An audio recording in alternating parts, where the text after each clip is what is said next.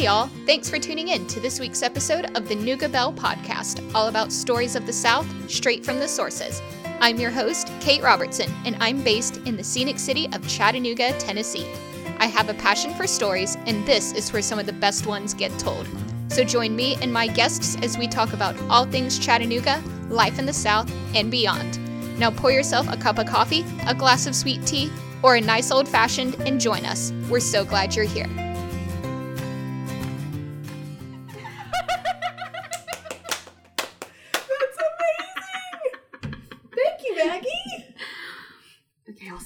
To I'll send that to our group chat. That'll entertain the masses. That's Thank you. hilarious. Thank you for that. Thank you, Maggie. Well, after that little bit of entertainment, should we get started? Yeah, we should dive in. All We'll sit here watching that for the rest of the night. Oh my gosh, we totally could. Um, my cat has been providing entertainment to us for the last, I don't know, 20 minutes. Anyway, on this special edition of Pinkies up, bitches. um, we are reminiscing about our college days because it is back to school season. People are going to college for the first time, we're going back for senior years, whatever, and it has us feeling a little reminiscent. So, our drink of choice for the evening is the ultimate college bitch drink, the vodka cranberry. Can't go And- wrong. No, Nope. Can't go wrong. Um, and we've just got some fun things to talk about. So let's start. Let's go around and say where we went to school and what we majored in. Okay. Uh, I went. This is Shelly. I went to Roanoke College in Virginia, and I studied psychology. I this is Mary, and I went to University of Georgia in Athens, and I studied fashion merchandising. And I went to Virginia Tech and I did communication and English. So the way this is going to work, if you listened to our most recent Pinkies Up Bitches episode with the guys, when we did hot takes from the jar, similar concept, except That took a dive real quick. Oh yeah. Um yeah, if you haven't listened to that, go back and listen to it. It's great. Um you can thank us later. yes. Pour yourself a drink before you listen. It's a long one. Isn't that a standard rule though? Yeah, it is. Um not so much questions, just general subjects for us to talk about. So we'll just go ahead and get started and keep leaving out nuggets for my cat to eat. Hey, she has to supervise us. She Somebody does. tries. Our Yeah. Our producer Maggie.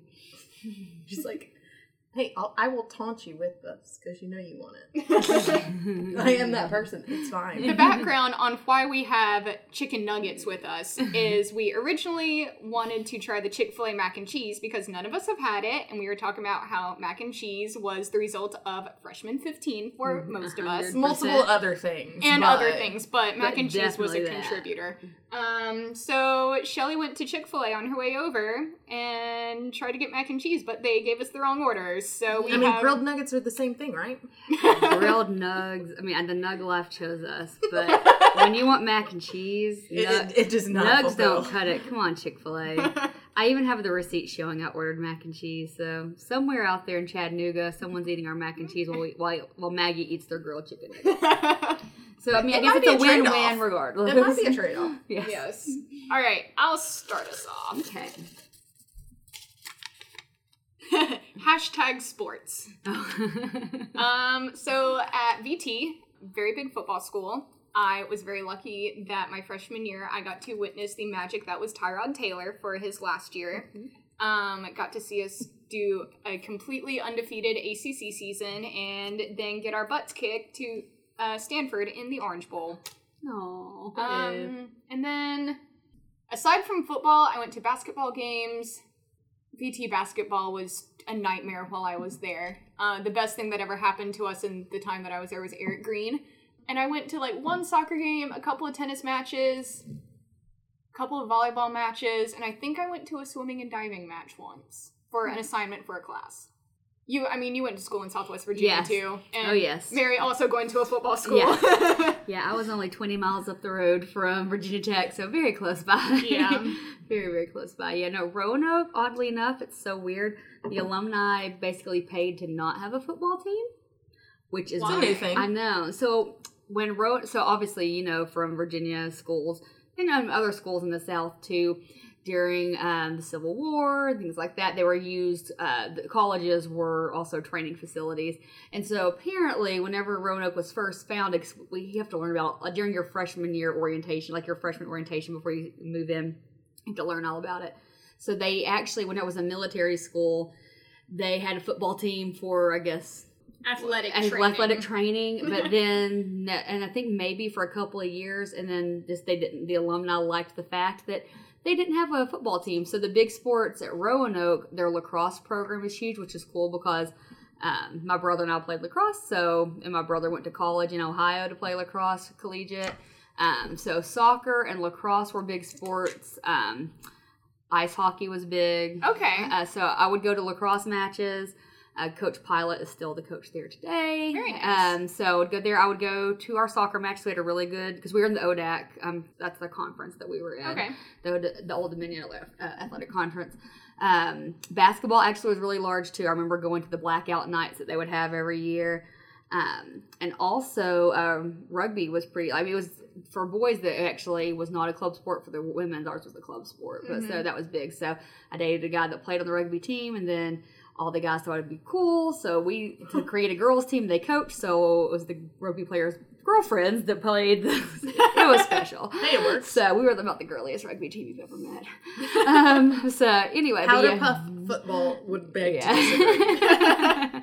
so yeah, so yeah, so there was no football, but actually I did go to Virginia Tech games. I went to several UVA games.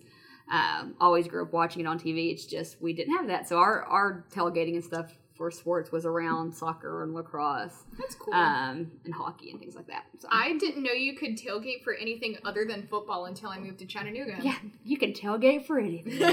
We're Southern. We can do that. yeah, exactly. I mean, hey, you could tailgate for pee wee football. I mean, it's just you know. I secretly mindset. wonder about all those moms and dads on the sidelines. Same. Yeah, no, they've got something special in those cups. Can't tell me any differently. Yeah. Yeah. But I went to a big SEC school, so the Southeastern Conference, for those of you not involved in sports of any kind. And so pretty much everything that could be a sport is going to be a sport. So the big thing, obviously, is traditional American football. Um, I started my freshman year around the what we called the Dave or Davids um, because it was David Greene and David Pollack, and they were the two powerhouses of the football program um, when I first started. And growing up in Tennessee, it was a huge outlier for me to go to Georgia. How dare you? That's a competing school. So I had actually never been to any traditional football games until I went there. And then it's Wow. amazing the crowd and just how much people get involved with it Mhm. and the atmosphere. And then past that, I started branching out into other things. So because it is such a big university, I mean, thousands of students from club sports up to the professional, so so to speak, there's a sport or something that you can do. So I would go to ooh, basketball games. I would go occasionally to soccer games, but the big other sport other than basketball was probably the gy- women's gymnastics mm-hmm. program. I forget how big gymnastics is in the Yeah. SEC Yeah. because it's basically non-existent in Yeah. the ACC. Exactly. No, for- it's huge in the SEC. for the gym dogs and live that is what they were called the gym dogs not d-o-g-s mm-hmm. d-a-w-g-s mm-hmm. for those of you who don't know the acronyms of what georgia does um, is that was a thing like the basketball programs might sell out you had to fight to get there for the gymnastics program That's so cool. it was ama- and the first time I ever went, it was amazing. And one of my friends, I remember, say, she was a former gymnast, and I remember her going, "You don't want to sit next to me." I looked at her, I was like, "Why not?" And she said, "Because I'm going to be there critiquing." I went, "No, I want to learn." yeah. Like, tell me what I don't understand because I just look at it and I'm like, that's amazing, but why did they get a 10 point deduction? Why is this Mhm. not right? And so, pretty much anything that can be a sport will be. That's So, awesome. It's just the amount of following. I went even to a baseball game with friends from Georgia Tech because we were playing them at one mm-hmm. point. So there's if there's a mm-hmm. sport, there's a following. yeah, Yeah. something for it.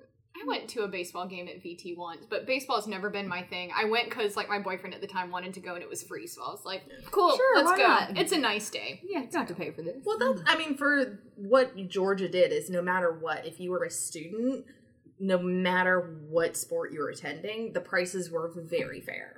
Like alumni would always come, but if you got there, most of the time your tickets were under ten dollars. That's really nice. per event for everything. Your Now, chicken did is right students get in free for Virginia Tech and UGA? Like, did for football for football? seven dollars a ticket or eight dollars Okay, a so ticket. I've So, always wondered that. yeah. So at VT, for all freshmen had to enter a lottery, and if Uh-huh. you got a lottery ticket, it was free. You didn't have to pay. Um, and then starting sophomore year, you were eligible to purchase season tickets, Uh-huh. or you could still do the lottery. It just wasn't guaranteed. Gotcha. Um, basketball was a lottery system as well, or you could buy season tickets. Mm-hmm. And when I was there, pretty much everything else was free with your student ID. gotcha. No, for us it was similar in that it was a lottery, um, but it was based off hours. Yeah. And so as a freshman, you entered into the lottery and you would either get half or full. Mhm. And it, that wasn't really dependent upon your hours. Yeah. You would, it was just luck of the draw. So you would either get half of the home games, either the first or the second half, or you would be lucky and get the, the full. And once you got the full Mhm. past that, then you were guaranteed. And it was, I think at the time it was $56 for however, or 64 some version like that. Whatever the like seven or eight dollars Uh-huh. times the amount of games. That's what That's you not bad. No, Okay. it was very affordable. But then after that, once sophomore, once you became a sophomore, it was guaranteed that you'd get the full games because they had to Gotcha. allocate the Yeah. amount of student tickets and such. There's the difference between the SEC and ACC. Yeah. oh no, you could all. and granted the stadium was all occasionally packed out, but most of the time it was solidly full, so you couldn't differentiate the empty seats. But, Gotcha. yeah. So there were different sections for the football for Sanford Stadium because that's where we played football. There were different student sections, so it was the the one hundreds, the three hundreds, potentially the six hundreds, the nosebleeds, but most of the time that was reserved for the away teams. Gotcha. Um, and then the end zones. Gotcha. Same thing. Yeah. So Draw one for us. Okay. Let's see. Anything you'd go back and do differently? For me, honestly, is I wish that I'd kind of taken a, a little. I think this is just a general. Nothing I would absolutely say never do differently because my philosophy on life is that every decision you've made affects who you are as a person now. So you can't really go back and say you change it because then you can't guarantee who you are now is who you'd be. And most of the time, I think about that in the term of bigger decisions like should you have gone to this college should you have not done this and that kind of mentality the little decisions i don't think affect you but for me i just wish more that i'd taken more chances and pushed the boundaries because I didn't expect to ever go to a big SEC school like that with 30,000 other people. Um, I thought I would go to a school that was under 5,000. And when things didn't go that way, I went knowing three other people from my hometown. And I'm sure that there were more there, but it was just people I considered I knew. Gotcha. So it took me a little bit longer to get used to everything that UGA had to offer. And my parents' rule was that you could transfer, but you had to last the first year. You had to make it through your entire freshman year. And then if you still weren't happy, then we could discuss transferring somewhere Mhm. else. About halfway my freshman year, I was starting to have those doubts and going, I wasn't really feeling like I was making friends and all of that. But then by the end, I loved it. So I just, I wish that I'd been a little bit braver and taken and just really gone for it and been crazy and just tried, even if it was like going and trying fencing for one class or belly dancing or ex- different things like that. I wish I'd just taken slightly more opportunities like that. Gotcha. Um, nothing that like, oh, I wish I'd done one thing alone, makes sense. Gotcha. So, see. I think maybe I have two. So I was pre med for three solid years. I good was for you. Woo! Like I even went toward medical schools. Like I went and looked at UVA. I mean, I went all over the place. And the thing is, I think I knew going into my sophomore year. That, I mean, I love. I could have done it. I think I just I was so stubborn because I was like, I mean, I can keep doing it. I'll keep taking the bio classes and I'll keep taking the chemistry. So basically, I put myself through torture of going through through inorganic chemistry. So I could take Uh, Why? why? Yeah, Why? Uh, luckily, I was double majoring while doing pre med. I was doing both biology and psychology, so it wasn't like I was delayed graduating or anything. But I think that I would have. I wish I would have listened to my gut sophomore year when I knew that my heart wasn't in it. Like I was basically doing it out of principle because I was like, well, I mean, I could do it. It's not bad. Mhm. It's just one of those. At by the time junior year happened, I was like, I just don't want to like be miserable. I don't want to pay one hundred fifty thousand dollars to go to medical school and be miserable for the rest of my life just out of principle. So maybe that. But I wish I had studied mm-hmm. abroad. I'd mm-hmm. thought about it, and I went abroad when I was in college. I just wish I'd actually done a semester abroad. I thought about it, I just never.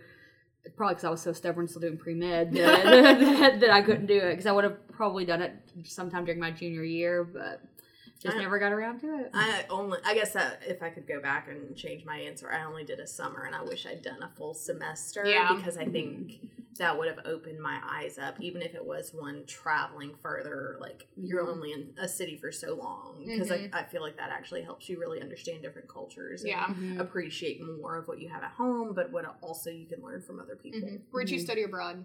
London. Me too. Yeah. Yeah. Oh, we've love talked about that. That's right. We're London lovers. Oh, all of us. I'm still mad that Jenny's friend wouldn't take me in the suitcase. Oh. It's okay, I'm supposed to be going back next year. I'll piggyback a little bit on what Mary was saying about being a little bit braver.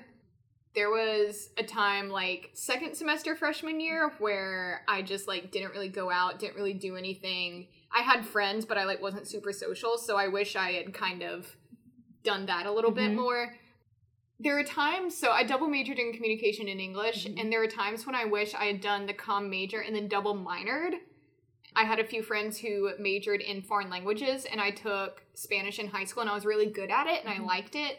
And kind of having them talk about their coursework and what they were doing really made me miss mm-hmm. having that foreign language component to my studies. So if I could go back and do anything again, I would probably do the double minor and do the English and Spanish minor, um, just to have that because now I'm in advertising and having a second language doesn't always hurt. No, not at all. Well, I Um, mean, college ultimately boils down to is just you're pushing yourself out of your boundaries. You're Mhm. figuring out who you are. So Yeah. And there were probably a few people I would have been nicer to or handled situations differently, especially with roommates. yeah. Mm-hmm. Because I'm an only child, so I didn't know how to live with anyone. Oh, that's yeah. So- So that was a brand new experience for you anyway. So there were a couple of situations my freshman year that I wish I'd handled a little bit Mhm. Yeah. differently, but No, it's you- over. It's done. It's not like she and I stayed friends after that semester, so Exactly. At least didn't live in an all-female dorm. we did. Oh, I you did did? too. Oh, that's what I did. that's- freshman- we did have yeah, that it in was, common. Yeah, suite style. And I remember, and actually, I'm. I basically got along with my roommate. She tried college four times, and then she realized it ain't working for her. Yeah. Like we're not, we're talking like academic probation, left row and okay. I mean, I was like, All right. give up the ghost at some point. At some point, you gotta stop. But I remember, like, I had my cell phone because I was one of the few that drove freshman year, and I had my cell phone. And I remember my mom being like, "Who are you calling in D.C.?" I'm like, "We don't have family in D.C." I was like, "It wouldn't be my family that's in Virginia Beach or anything." Apparently, my uh, She's roommate, taking your phone. my roommate, because I, I remember going to visit my friend Ruth at Virginia Tech. I was like, "Why is my cell phone dead?" Because I mean, I don't know. It was before Yeah. smartphones now, so it wasn't like. locked. Yeah, you know, you had to do the one one one one one, like to get your, uh, you know, T9 texting. T9 texting. And so it wasn't one of those I was on it like you are now. And she ran up a $500 cell phone bill. Oh my god. and the thing is, is that we found, and she's like, "No, I haven't used your phone." And then once we called and found out she was calling her fiance at the time, yeah, she ended up having to pay that phone bill. But, of course. you know, As she should have. She should have. Yeah. So, no, What you gonna do? exactly, exactly. You know, I had to send it as an RA too. Ooh. Okay, bars and nightlife. Hashtag drink, drink, drunk. oh, uh, can we admit to? uh, Yeah, we can. Okay. I mean, me and Kate have drank at a lot of the same places in Virginia. Yeah, That's the sad part. You guys have talked about all those bars. yes. Uh, no. Well, there is the so unlike Tennessee. In Virginia, you know, we get snow. There was, and you would get sizable snow, and it didn't always cancel classes. But when it did, you were excited because that meant on a Tuesday night or a Wednesday night you could go out and drink because you know you didn't have to go to class the next day. I think my junior year at Tech, we got enough snow that it was the first time Tech had canceled classes for snow in like umpteen years. Yeah, and, And it was a big deal. Yeah, it is a huge deal because the thing is, like, I know a lot of colleges professors either live on campus or nearby, so they Mm-hmm. can walk. So you don't have as long as you can get enough people there, you can you can open up classes. And I remember one of the nights it was awful. Like there was, it was a, um, and I remember it because it was during my um, senior year. It was right before Christmas break, and several of us were supposed to be going to Boston for a call or a um, a job fair held by Roanoke by the alumni. And actually, I was supposed to have a um, interview at a mental hospital there, and they were saying, yeah, there's this storm coming, this ice storm. Oh no, what happened? And it closed down the interstate. So we went out that night, and I was drunk, and I uh, fell into a snowdrift. All of a sudden, story. yeah, my friends and I were walking. All of a sudden, it's like, "Where's Shelly? I'm in the snowdrift. I'm back here." But no, yeah, but yeah, but no Macado's. Oh man, yeah. And the thing is, sm- college towns, and even though Virginia Tech is a is a big college, but Blacksburg is one of those colleges that it triples in size when college is in Yep. session. So it's got that small town bar vibe, Mhm. but it's a huge school. Yep. And so I think that was the greatest part because we would go to the library in Virginia Tech. We would go to Macado's and Sharkey's. It was just, yeah. Corn Beef and Company, three floors of different dancing. So if you want to go out dancing with your friends in downtown Roanoke one night, you go to the Corn Beef and Company. They had a different kind of music and dance floor on every floor. Nice. Which is cool. Yeah, I don't know, whatever tickled your fancy. And you could also you could get um in one of the alleyways in center at the square in Roanoke. You could uh there was a hole in the wall and they served you um you could pizza for five bucks. You could Oh, knock man. on the little hole in the wall and they would hand you out a pizza for five bucks. Oh, and then there was. Texas Tavern where you could only get stuff made one way, and if you didn't, you get yelled at. Oh my. Yeah, it's good stuff. We let's see, Sharkey's You mentioned Hokie Mm-hmm. House was another place we frequented. Um, their happy hour specials were one dollar singles, two dollar doubles, and three dollar triples. So those were great.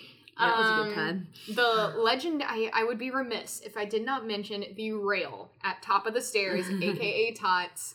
I don't know how this drink was legal, but it had a shot of every single rail liquor, which I think was like seven or eight shots, Mhm. and then a little bit of cranberry and a little bit of lemonade. It was nine dollars, and it did the job, and it was cost effective drunk. Yeah, There you go. but you know, if you want college, you have to drink on a budget. Yeah, so. I mean, You think that smart. works.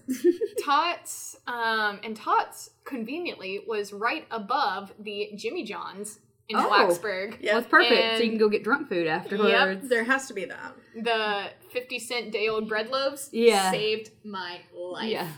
See, that's a good way to do it. Or IHOP. But we go to IHOP and Denny's a lot. We would do. I think hangover food is one of the things in the Yeah. jar, but Jimmy John's and then calzones at DP Dough. Mm. Um, I don't think he has this Snapchat saved anymore, but one of the nights, my boyfriend at the time had gone out of town for a job interview. So my best girlfriend at the time was like, when the boys away, the girls go play. We're going out Friday night. So I was like, oh great, this will be fun. so the two of us went out, and then our friend Daniel met up with us later in the night. I think Jordan ended up meeting up with other friends later. So Daniel like stayed out with me for the rest of the night. And when last call happened, I was like, I need Jimmy John's right now. So we went downstairs. And I remember waking up the next morning, there was half a loaf of bread on my nightstand, and there was a screenshot of a Snapchat with me with my sandwich hanging out my mouth like a dog with a bone. That's funny.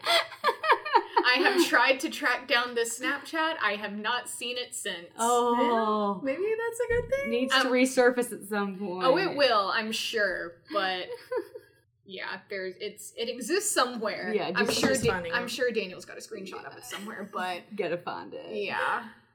Oh, that's funny. Well, Tell us about UGA. I mean, it, it routinely is in the top 10. If I mean, solidly always the top 100, if not under 25, and solidly top 10 for biggest party schools Mhm. because there are four streets, and I do say that four streets of bars within a block of what everybody recognizes as the Georgia Arch. You Mhm. literally walk across, and you're already on UGA campus. Oh. So yeah, no, there's plenty of trouble that you can get into, and you know, I'm can neither confirm nor deny. I got in on a paper ID inside an, a student ID card wallet, Yeah. and the dude looked at me and was like, mm, I was like, it's fine, and he was like, he rolled his eyes and just was like. Uh, so I can neither confirm nor deny that happened. And this chick, I think, was blonde, if I'm remembering right.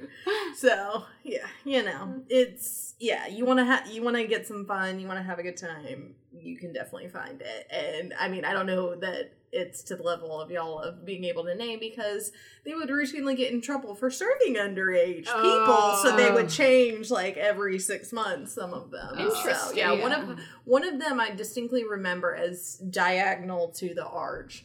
But it was called, I think, Bourbon Street. Mm-hmm. And then six months later, it was something else, but it was identical to what it was. So it literally, they changed the name and that And was that's all that it. it was. Oh so Oh yeah, the older that you got, the further away from the main street that you got, just because that was bars that actually, you know, legitimately looked at your ID and would check it. So yeah, there was one that was called.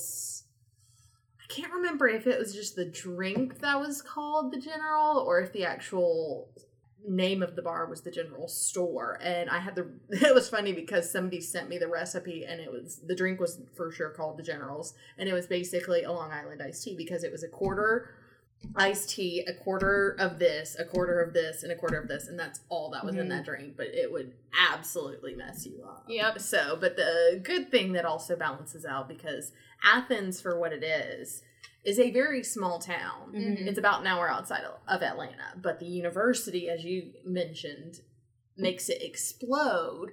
So they had to have a balancing of everything else downtown. And again, it's five streets. It's not like it's this thriving metropolis, but they would have a bunch of the different um, hangover food restaurants and such, like the Grill and Pita Pit and Jimmy John's and all Mhm. this other stuff. So Mhm. whatever you were craving, you could definitely find. Yeah. So Yeah, we had the what is it? They had um so there's Mac and Bob's. The thing is like Roanoke, you could literally walk across the street, kind of like you did. Yeah. Walk across the street, and that's where the bar started because that's how they got away with it. You couldn't have it on campus, but if you It walk was right across the street, yeah, yep. it's like there's Mac and Bob's that's still there. When I go through, I'll, I'll generally stop there. It's owned by alumni from the lacrosse team at, at there, like like our parents' age. There's Mac involved. There was one that was right next. That was Mac involved, and there's Macado's, which um, would deal hurricane drinks and pint. And you got to yeah. whatever your drink came in, if it was a hurricane glass or um, a pint glass, you got to take it with you. I still have all of mine because they did them by season.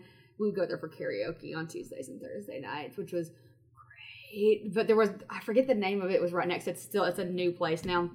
But the great part about that was that um, it had a mechanical bull. Oh man, So no college experience is the same without a mechanical bull Yeah. drunk on Main Street. we I don't know that we have one, but Yeah, it was. I'm sure there is Yeah. one. The big thing in Blacksburg was do trivia on Tuesdays at Sharkey's and then go to Tots Tuesdays because that's when they had a bunch of drink specials and their karaoke nights. So we had a group of anywhere from like five to 12 of us that would go to trivia on Tuesdays and then we'd immediately. The trivia would end about the time that Tots Tuesday was like getting lit. Uh huh. And I, God, I can't believe I just said that. Um, Welcome back to college. um, and then so we do that, and then go right to Tots Tuesday. And the number of times we got there, right when a drunk frat bro would start singing Bohemian Rhapsody. Oh, Yeah. prime. That's on point. That's right there. You know, the first time I ever went to trivia, I was at Buffalo Wild Wings in Blacksburg, Virginia. Oh wow. Oh man, Yeah. Oh yeah. We just got the wild hair to go to Target because there's a Target in Roanoke, but we wanted to go to BW threes and Target in Blacksburg. I think to buy a DVD player. I don't, I don't know. Maybe they weird. sold out. No, it was just weird. I think we just it was an excuse to drive down. Oh, the yeah. That's basically what it was. All right. Relevant. Your drink of choice. My my easy drink of choice is a bourbon and diet with a lime. Mm-hmm. I also went through a Bacardi and Dr Pepper phase, Yeah. which is very specific, Yep. but they actually work very well together. Yeah, I went through a Cosmo phase, like most people probably do Yeah, at some that's point fair. when they're underage or That's could fair. drink. That, and I went through a Midori sour phase, and now you couldn't pay me to drink a Midori sour. Like, Mojitos are mine. yeah, um, but no, I think I've, I've always had a love of bourbon and gin. So like I was, I would always drink either order gin and tonics or straight bourbon or like a bourbon and ginger or a Mhm. bourbon and diet, something like that. But yeah, no, I did have that Cosmo phase. Again, I think everybody who drinks starts kind of vaguely, but for me, I don't know. It took me a while to actually, because I was so nervous and so Mhm. scared. It actually took me a while to really kind of start searching out, and I was trying to be the good girl. Me too. Um, so We're doing white wine spritzers. There you go. How did you know? um, no, for me, it was. I feel like it was more like Mai Tais and like the super sickly sweet kind of Mhm. stuff. That's where I had to start because I hated beer. Same. Um, I like I would have if you handed me a beer, I it probably I might be able to get halfway through Yeah. it. Um, so it was mostly it was not one thing, but I definitely distinct.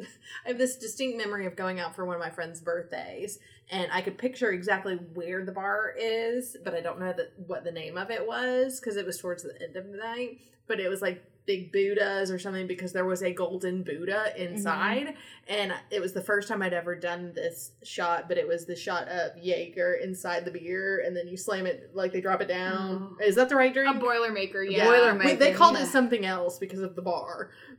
But literally, that was the first time, and then having to check it and just being like, "Whoa, that was a weird sensation. I don't know that I like that." Mhm. So, Yeah, I did that with Irish car bomb. yeah, My brother, the night before graduation in college, all of us went out with our siblings, and all except one of us had older siblings. yeah. And it was like, let's get our little sibling drunk. And I had way too many Irish car bombs. bad. It was But yeah, bad. for me, it wasn't one thing, but it was like whatever is sweet enough that I can't Mhm. taste the liquor. Yeah. Did you ever have a Grateful Dead when you were in Blacksburg? Mhm. What's a Grateful Dead? It was the to- the rail that I described earlier. Mhm. Similar concept, but instead of cranberry and lemonade, Yeah. it was blue curacao and Yes. raspberry something, and it did the like blue and red tie dye. Uh, It was really yeah, yeah. pretty, but really pretty. Did those, and then you were talking about graduation. Um, we drank the night before. I don't think we went out like two nights before. We went out like the last night of finals, and then my roommate and I woke up and took shots of Jack before we left our apartment to go to graduation. That's what I do. Hair the dog. Something to keep you Hair the dog. Well, we had there were like five of us that all lived in the same Uh-huh. apartment complex, and like four of us were taking shots. Yeah, well, that works. What gets you through? Oh, yeah, exactly. You gotta do what you gotta do. Yeah, I do remember we had to liquor dinners a lot. We did. We kept those our own, and everything you brought had to have liquor not cooked out of it. That sounds like a good idea. We thought that was brilliant, and I remember senior year, like you know, you could whenever you left college, like left on your like fall break and whatever, you had to you couldn't come back before a certain time. Mhm. Well, so there was this huge hill behind where the dorm were, where we were our last two years there. and It was perfect for sledding. Well, we had bought this huge, like the black tarp that you line your flower beds with. Yeah. And you could put four people on at a time and sled. Like I've got pictures of us doing this in college. Oh my. Um, and so we're like, you know what? We kept that stored underneath the stairs because one of us was an RA. This is so awful. and so we all orchestrated. this is when the truth comes out. I always had terrible RAs. Yeah, so we all orchestrated that senior year. We were going to, at Christmas break, like two days before we were supposed to be back, we were going to sneak back into the dorms beforehand. So we knew exactly, because I was an RA at one point, knew exactly when they made rounds, because our dorm butted up against where campus safety was. And so we parked, because you could have your car on campus, because you know, a lot of people would fly home for the Mhm. break. And um, we snuck into the dorm for the basement, and then we used our cell phones and small flashlights to shimmy into my dorm room, and we tacked up that black tarp over all the windows so it blacked it out so they didn't know we were there. And we seriously got drunk on Boone's Farm in Manischewitz, drinking it with a straw. That's All amazing. right. I'm proud, ma'am. I salute to you. That's what I you would- do in, in Virginia. I would not have been that creative. Yeah, I was oh man, I was so scared to drink before I turned 21, but like most of my other friends did. Uh-huh. And I remember towards the end of freshman year, we were all in one guy's dorm and everyone was making Skittles vodka. Oh, Yeah. and I was yeah. the one that was like, guys, guys, like, shh, shh. And everyone was just like, Kate, shut the fuck up. It's Yeah. fine. yeah, I know, like Zimas with Jolly Ranchers and Skittles. I remember that. Yeah. too. Oh, that's great. Rough. Malt beverages. Oh, God. Mm. Zima. Yeah. Next question. Popular songs and music at the time. Oh my god, I don't even know that I can remember. Oh. There were so many things. I remember uh, joining Facebook. That's the sad part. That I remember. I remember AOL Instant Messenger, and I still remember my login information. I don't remember my login, info, but yeah, past that, I don't know that I could pick what was. I'm not the best at musical Creed. references, though. Creed was really big, and I had the biggest crush on Scott Stapp. Ew! I was like, I'll have his. Ba- I don't know, but I was like, I'll have his babies. Not now. I'm like, what? What, What was is- I Oh god, I want to go back in time and slap I know I had a huge. Yeah, no, my boyfriend at the time he thought it was pretty funny too. I was like, hey, you know, whatever. We all have those things. I know Britney Spears was in her heyday. Whenever I was like in a junior and senior in college, I remember that. I remember her dancing with the snake on her. Yep. Oh yeah. Yeah. My freshman year, the big song was Dynamite by Taio Cruz. Oh my gosh. Okay, now I'm gonna have to Google. And hold on. No, feel free to I'm Google. I just I say- suck at music references, so that I am the worst person to come up with. I with mean, this Dave question, Matthews. I mean, so. I've been a Dave Matthews. Taio Cruz was my j- freshman year, and he had like those two songs, and then did nothing else with his career. Um, and then my senior year was when um, "Wake Me Up" by Avicii was big. Oh, yeah. yeah. Oh yeah, NSYNC, ba bye bye. Oh, Eminem came out my freshman year. What? And Oops, I Did It Again. That was I was Okay, in- I was still in high school. I'm going to. I'm going. I'm apologize in advance. I'm going to age us. Do it. uh-huh. I was in third grade when "Oops, I Did It Again" came out. Oh hey. Now Third or I feel fourth? oh, do you remember Bootylicious? Yes. That was during my like mid- and Fallen by Alicia Keys. Mm-hmm. But yeah, Destiny's Child apparently. Oh yeah, I remember because we used to drive around because my car had a really good system in it. The bass really, and we would wait. What is that? See, all of these references. Jumpin', are high jumpin'. Yeah. You yeah, I know. I did a tap oh, dance Oh, and to that. Usher. Yeah. I mean, I might still have that CD if you really want to jam out. Yeah, we could. Let's just let's go to town. My boot. Yeah, Usher's Confessions. Oh snap! Yeah, Usher was big. Wow, I forgot some of these songs. Oh, oh, bless her. Uh-oh. Ashlee Simpson's one and only song in her music career, "Pieces of Me," came Yeah. out the year I graduated. Alright. Bless. She actually, in the last couple of years, released a cover of. She's not a bad singer. No, she's not No. sure. Oh, it was one of the Paramore songs. Oh, I love Paramore. Yeah, she was Um, just she was masked by her sister. Yeah. that's what it was. I'm But- blanking on what it was. Um, I can hear it in my head, and I can't think of the name of it. It'll come back to me in like half an hour. But she actually released a cover of some Paramore song, and it was beautiful. No, again, she's not a bad singer. Yeah, Avril Lavigne was big on. Uh, Oh, I loved Avril Lavigne. Are TV shows in Yes. here? Okay, good. Then I got that. Yeah. Mo- TV shows, movies, I'm down. Past that, uh uh Okay, let's see what we got. Favorite and least favorite classes. Oh. Communication, law, and ethics, the worst. See. Okay, so you know how you could audit classes? Yeah. Like, you know, you had your regulars, you can audit or you can do pass fail. And something told me not to do, to just do it as an audit to where it didn't count for a grade. I needed to turn in craft if I wanted to. I was like, I was convinced to do it for pass fail. Um, my senior year, last Why would you do- semester. I took the history of religion. Don't ask me. No. And the thing is, like, I mean, I enjoyed like learning about religion. It's just fascinating. I don't know what possessed me my last semester to take that as a class. And I remember thinking, I'm doing way more than this and I have to do half my other classes. Because the thing is, I knew it would be an interesting class Yeah. because you learned it was more about like the history of like the times Yeah. and the region. And I was like, that's fascinating.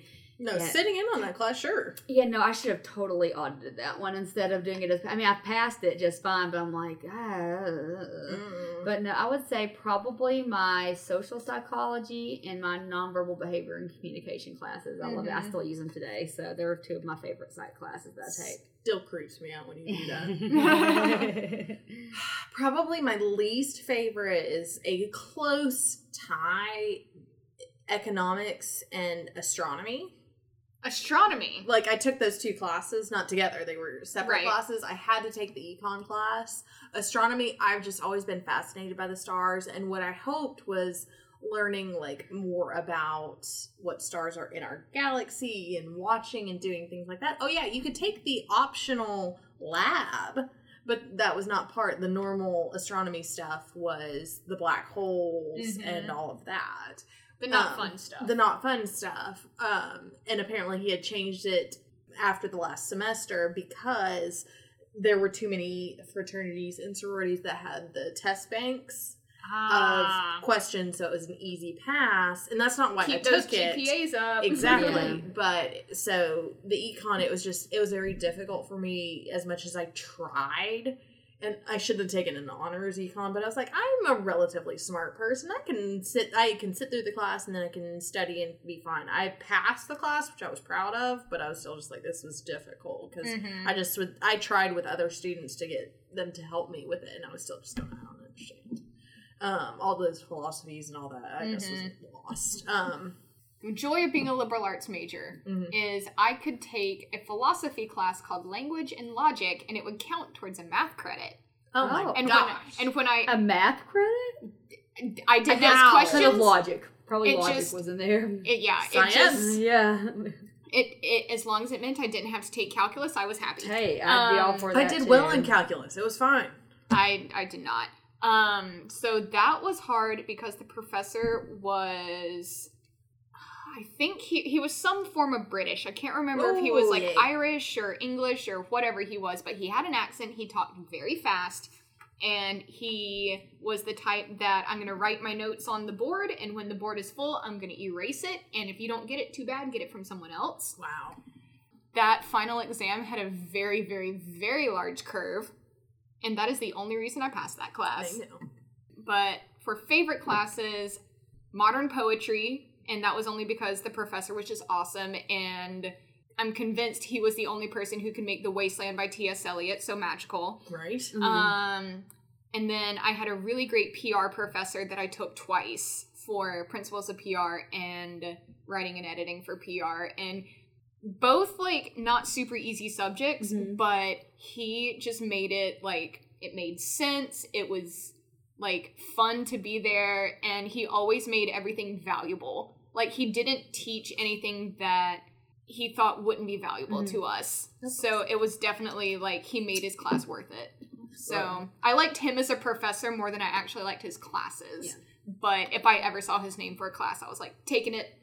Yeah, because you've got professors that are so gifted at what they Mhm. that they teach that you're like, I get this. Yeah. I really do. And he had like a 30 year career before he was a professor, so he had his own experience to draw from, not just like academia, Which which, helps, in too. something like PR helps tremendously. Yeah, that does So. help a lot. hmm My favorites Uh-huh.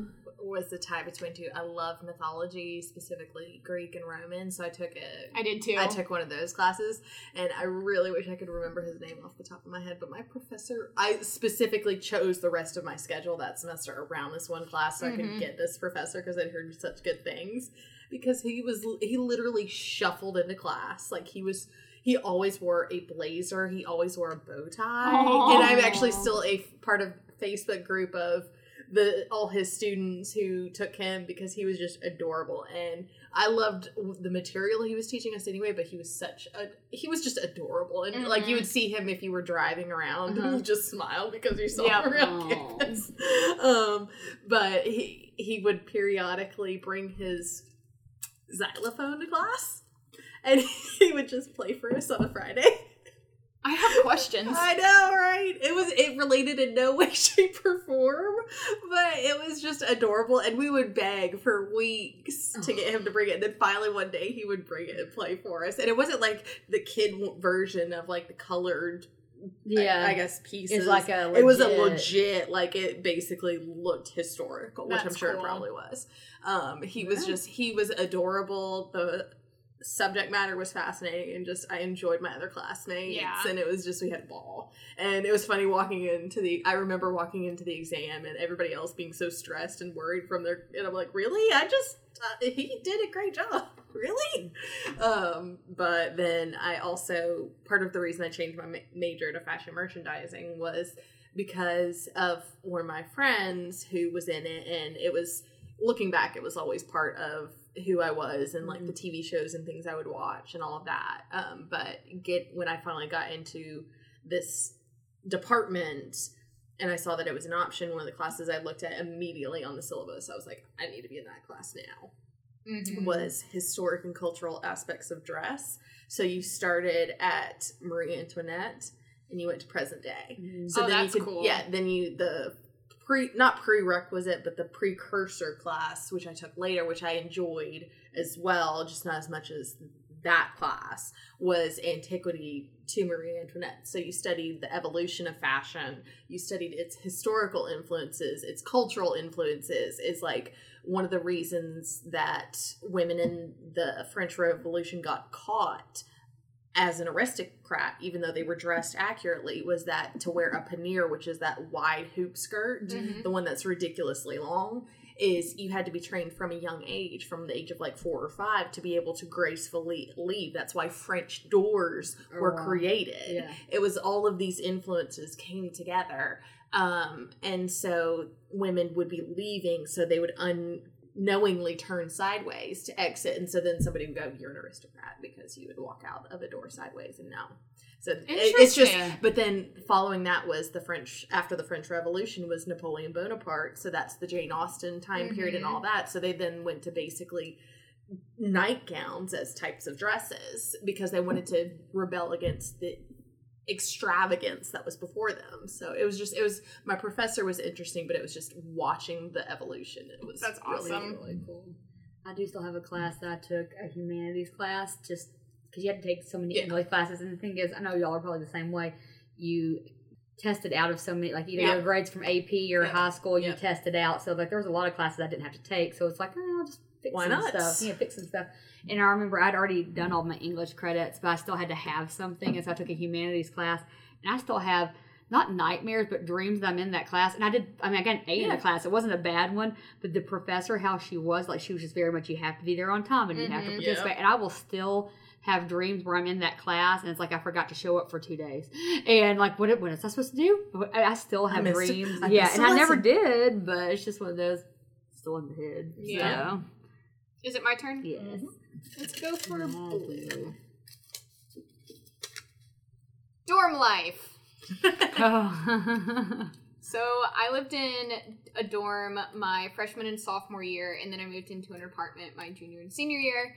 Freshman year, I lived in an all female dorm because I was an uptight, slightly judgmental person, and I was like, boys and girls shouldn't live in the same space. So I lived in an all female dorm, and I hated it. yeah. And then Too much estrogen. yeah, way too much. And then I won't say too much about my roommate situation. It just ended up not working out as well as we both hoped it would. Um, she unofficially moved out after our first semester hmm to basically live in her boyfriend's dorm. Oh. Okay. Um, so which meant I basically got the room to myself, which was actually kind of nice. Yeah. But I did that, and then my sophomore year, I lived in a co-ed dorm that was suite style. Mhm. So it was six girls to a suite, and we had like a common area, a shared bathroom, and then three little bedrooms with Okay. two girls each. And then my roommate that year, perfectly nice. We weren't like best friends, but we got along. We would Mhm. get dinner together like once a month or something, and never really had any issues with her. But she, I'm very much a morning person, like early to bed, early to rise type, and Yeah. she was very much a night owl. Uh, So that was a little bit of a different thing, but I learned to deal with it, and we just never really had any conflicts or anything. So Okay. I was just glad to not live in a dorm anymore and then get an apartment now, did you do on like on campus apartment or did you do Mhm. off campus apartment? off campus. Gotcha. We were like a mile and a half from campus. That's not bad. No, did it just you that did it? Did or did you have a roommate when you were Yeah, yeah, it was me and my roommate Laura, Okay. who was one of my best friends freshman and sophomore year, and then we lived together. Um, and then, like I said, we had like three or four other friends who lived in the same complex as us, and we were just in like kinda the buildings next to each other, so we could just like walk over and which is nice. hang out with them, which was nice. Um, and we had a good apartment. Yeah, I was in a well, and it, the irony of it is, you went to an all girls school, and I was like, don't want to go to an all girls college. Like, no, and I didn't even sign up to be in an all girls dorm, and that's what I ended up in my, in my freshman year. I was in Marion dorm. Um, but yeah, so it was a suite style. So you had your roommate, another, and then a bathroom. It was like a, sh- a shower stall and a toilet, and then the other people. So me, me and, and my roommate Alicia, we got along minus the cell phone thing. Our suite mates. Not so much freshman year. They were just a little like oil and vinegar or oil and water, but it's just but after freshman year they were completely fine. Just, I don't know if maybe they were just feeling their way out. But I was a RA my sophomore year in uh, the campus safety dorm. So I was uh, some, you know, Virginia. You can't have uh, sorority houses because they considered a brothel if you have so many Same thing at women. UGA. Yeah. So, um, so what they did Still is them, the building where that was one side was independent. So I mean, you could you might have people that were in a sorority, but it was just independent, and there were four floors. And on the opposite side, each of the sororities had their own floor, and they were like, because you had RAs on both sides or whatever. But yeah, so my side were the ones that were like no one was in every floor. Like there was an RA on each floor, but none of those floors on the left hand side, no one was in a sorority or like there could be, but the other ones like you had to be in sorority to live in. And generally, it was like their officers and Yeah. things like that. Um, and then on the bottom floor, one of the new fraternities, they had just the bottom floor. so there was randomly on the bottom was uh, Pi Kappa Alpha's random one. Uh, and then, and then my friend Erica, she and I actually, I, we decided to be roommates. We were going to be roommates anyway. And then I got offered to be an RA. So she's like, okay, cool. So I had a roommate. And then I was an RA my junior year too, but I had a single because some of my friends decided they wanted to try to do, Roanoke tried to do a whole off campus um, apartment thing to help with the housing issue. And they quickly learned they should have never even done that. They were miserable.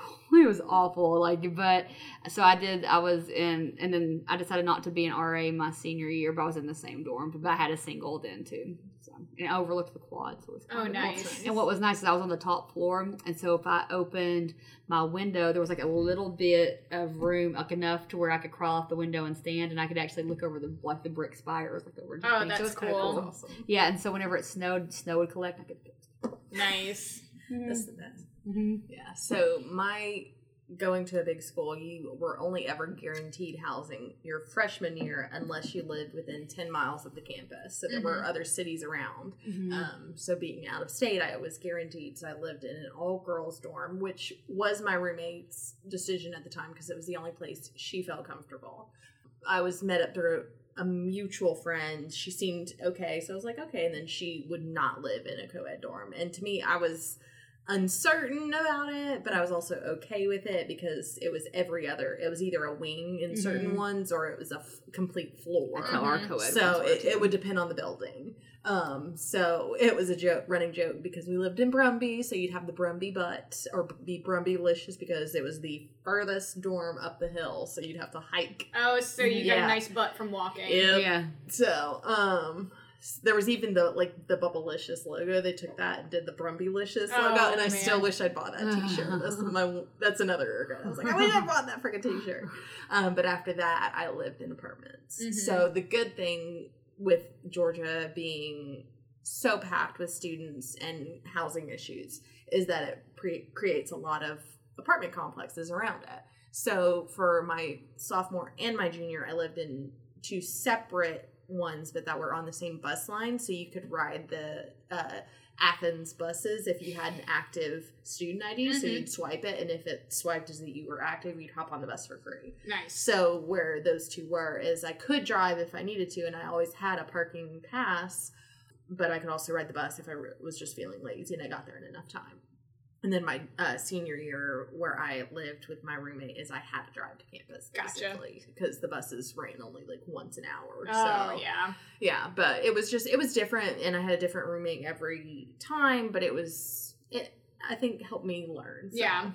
I never lived in this dorm, but I had plenty of friends who did. Mm-hmm.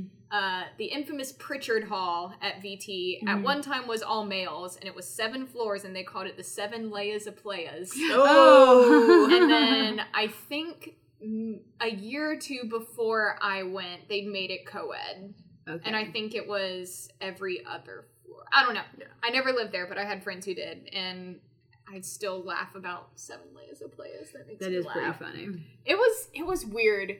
When I was at Tech, like each dorm had its own like reputation Mhm. or personality, and we had a couple of all female dorms, a couple of all male, and then everything else was co-ed. Yeah. Dorm There's life lot. is weird. Yep. Yeah, I think ours.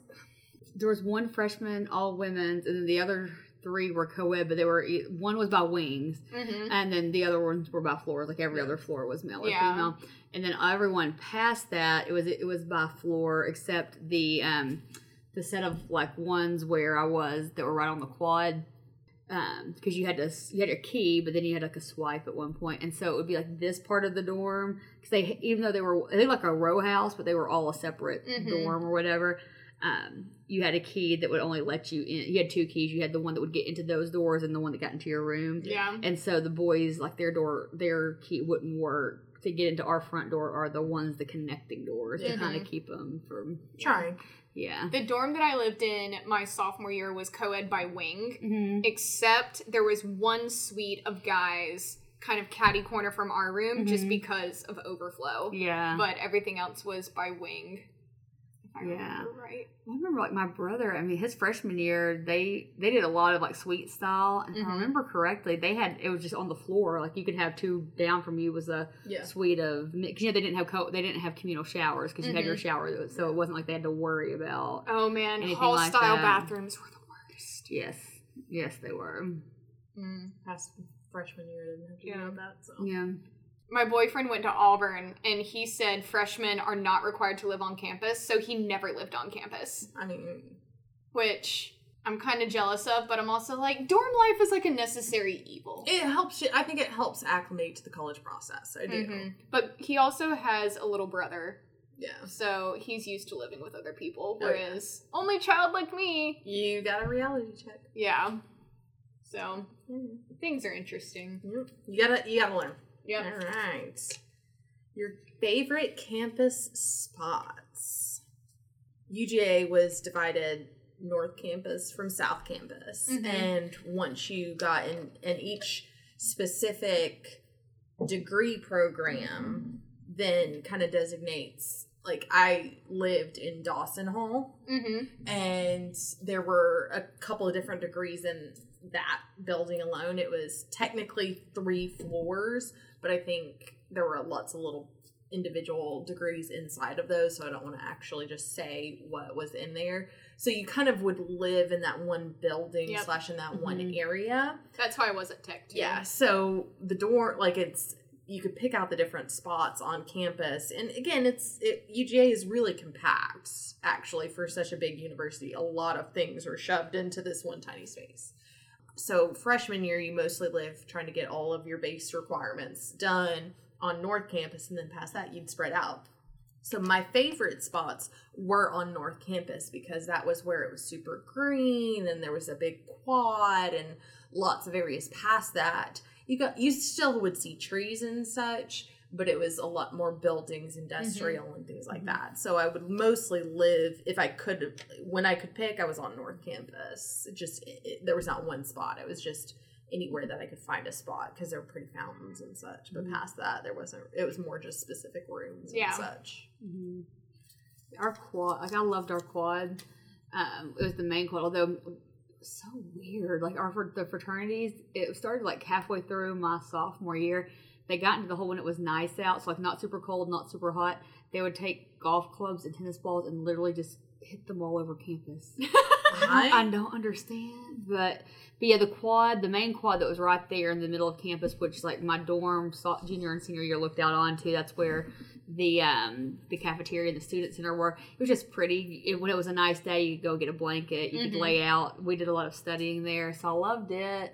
Um, I really liked our library a Mhm. whole lot, and then so um, my good friend Mike from college, he actually is phenomenal at piano and organ player and he played the piano and organ for the um, the chapel on campus. Oh, that's cool. yeah, I think because they would have a Catholic mass on because he's Catholic, had Catholic mass on campus. Well, so he had keys to the chapel. So a lot of times on the weekends, um, because he was a commuter, but on the weekends we would all go and hang out in the chapel, and he would play the organ. So he'd like play, play from the opera and stuff like Oh, that. So like that's late at night we would just go and hang out That's there, and we would have fun playing the piano and singing and doing stuff like that. So That's cool. yeah. Um, similar to what Mary was saying, the communication and English departments at Mm-hmm. VT were in the same building. One communication was on the first floor of Shanks Hall, English was on the third floor, third and part of the fourth. So spend a lot of time there. I spent a lot of time there, and then the second floor was only offices. hmm So on the first and third floors, they had like tables and desks Uh-huh. and stuff where you could work. And I spent so much time there just working. There was this one table on the third floor that was kind of tucked away in a corner. Mm-hmm. And I jokingly called it my office because I spent so much time there, especially my senior year. I would just like jokingly tell my friends, like, oh, I'm in my office. And they just kind of like knew where I was. Come find me. But aside from that, Upper Quad was where the Corps Cadets was, Uh-huh. and Shanks Hall was on Upper Quad. And if I timed it right, I could see the cadets out marching and Oh, darn. practicing, or the Highty-Tighties practicing, or Mm. Which is cool to watch. I've watched that. the. Highty-Tighties really are cool. awesome. I would be remiss if I talked about Virginia Tech and did not mention the Corps Cadets or the Highty-Tighties. More on that later. Mm. Um, but I would and hear them practicing, and they would play not taps, but if I was there early enough, they would play some tune or medley or Mm-hmm. something to like wake everyone up. And then after that, the drill field, of course, and you had the pylons on Mm-hmm. Yeah. one end, the pylon memorial that overlooked the drill field, and Mhm. that was just beautiful, especially on really nice days in Mm-hmm. the fall when all the trees around it were different colors. And then there was a coffee shop on campus that I really liked. It was like coffee and pastries on one side and ice cream on the other. Oh, it's a good combo. So I'd go for coffee in the morning and ice cream at night. And they had really good seasonal coffee roasts. Mm. So they do like a gingerbread one or a pumpkin one and like a peppermint mocha coffee. Oh my gosh. I love Mill Mountain coffee in that area. I love Mill Mountain coffee. We had a Mill Mountain on Main Street. Mhm. Their hot chocolate. Mm-hmm. It's Mill delicious. Mountain. It's wonderful. I don't know Mill Mountain, so I'm sorry. I got Jittery Joe's. Oh, That I- started in. I do know Athens. Jittery Joe. mhm. I was actually looking at UGA for grad school, so I went to Athens once or twice, Yeah. and I definitely remember walking by that. There. They're all over. Okay, party time question mark. Uh oh. That is so open ended. What? Well, y'all heard about my liquor parties that we had, our liquor dinners, our liquor dinners. Were a lot of fun. I've got a lot of pictures from those too. They got weird. We had a lot of fun. That was before social media. Yeah, exactly. But things like I remember when my friends lived uh, our sophomore year in the apartments because like I said that was Roanoke actually now on the um, North Campus actually hit, or West Campus actually has made. They took one of the old buildings that we owned, but nothing was done to it. It's a historical building and turned it into apartments. So they actually have like not that they went to an apartment complex and rented out so many buildings, but just by volition of the fact of there were so many, they had three buildings that they rented. So on the weekends, you could always they would be like hop, uh, progressive apartment parties, like you know, you know. And the thing is, and do y'all have like the campus newspaper? Yeah, with the Collegiate Times. yeah. So we had one, and I Red remember and black. yeah, so we all have one, and I remember that um, it was it made the Salem paper, but it also made the Roanoke paper. Oh. Okay. So there's the Sheetz gas station that everyone knows I love so much. Well, apparently, We're gonna take a road trip there. yeah, someone apparently at one of the apartments got drunk, had went to Sheetz, ordered food, and they call your number. I think I don't know if that's. It used to be that you had to pay and then they hand it to you, but they could actually just go and get it. Anyway, they called his number. He dropped his pants. He peed and ran with his food. Yeah, and they eventually caught him. but yeah, that was after a weekend of apartment parties. I remember that very well because it made the Salem paper because they were trying to figure out who it was. They Oh, found him. no. Of course. But then it would also made our campus paper. Of course Oh, it no. did. I'm surprised it didn't start with campus and then go college. Yeah, and the thing College is, like, class. there were like High Street is one of the colleges. There were some fraternities that had off-campus houses that we would go to and party there too. Um, we went to VMI for some parties though, because Lexington is not Lexington was not that very far Mm-mm. away. Lexington's really pretty. yeah, it's very pretty. It's a very easy drive for us. Are we talking Lexington, Kentucky? Virginia? Okay.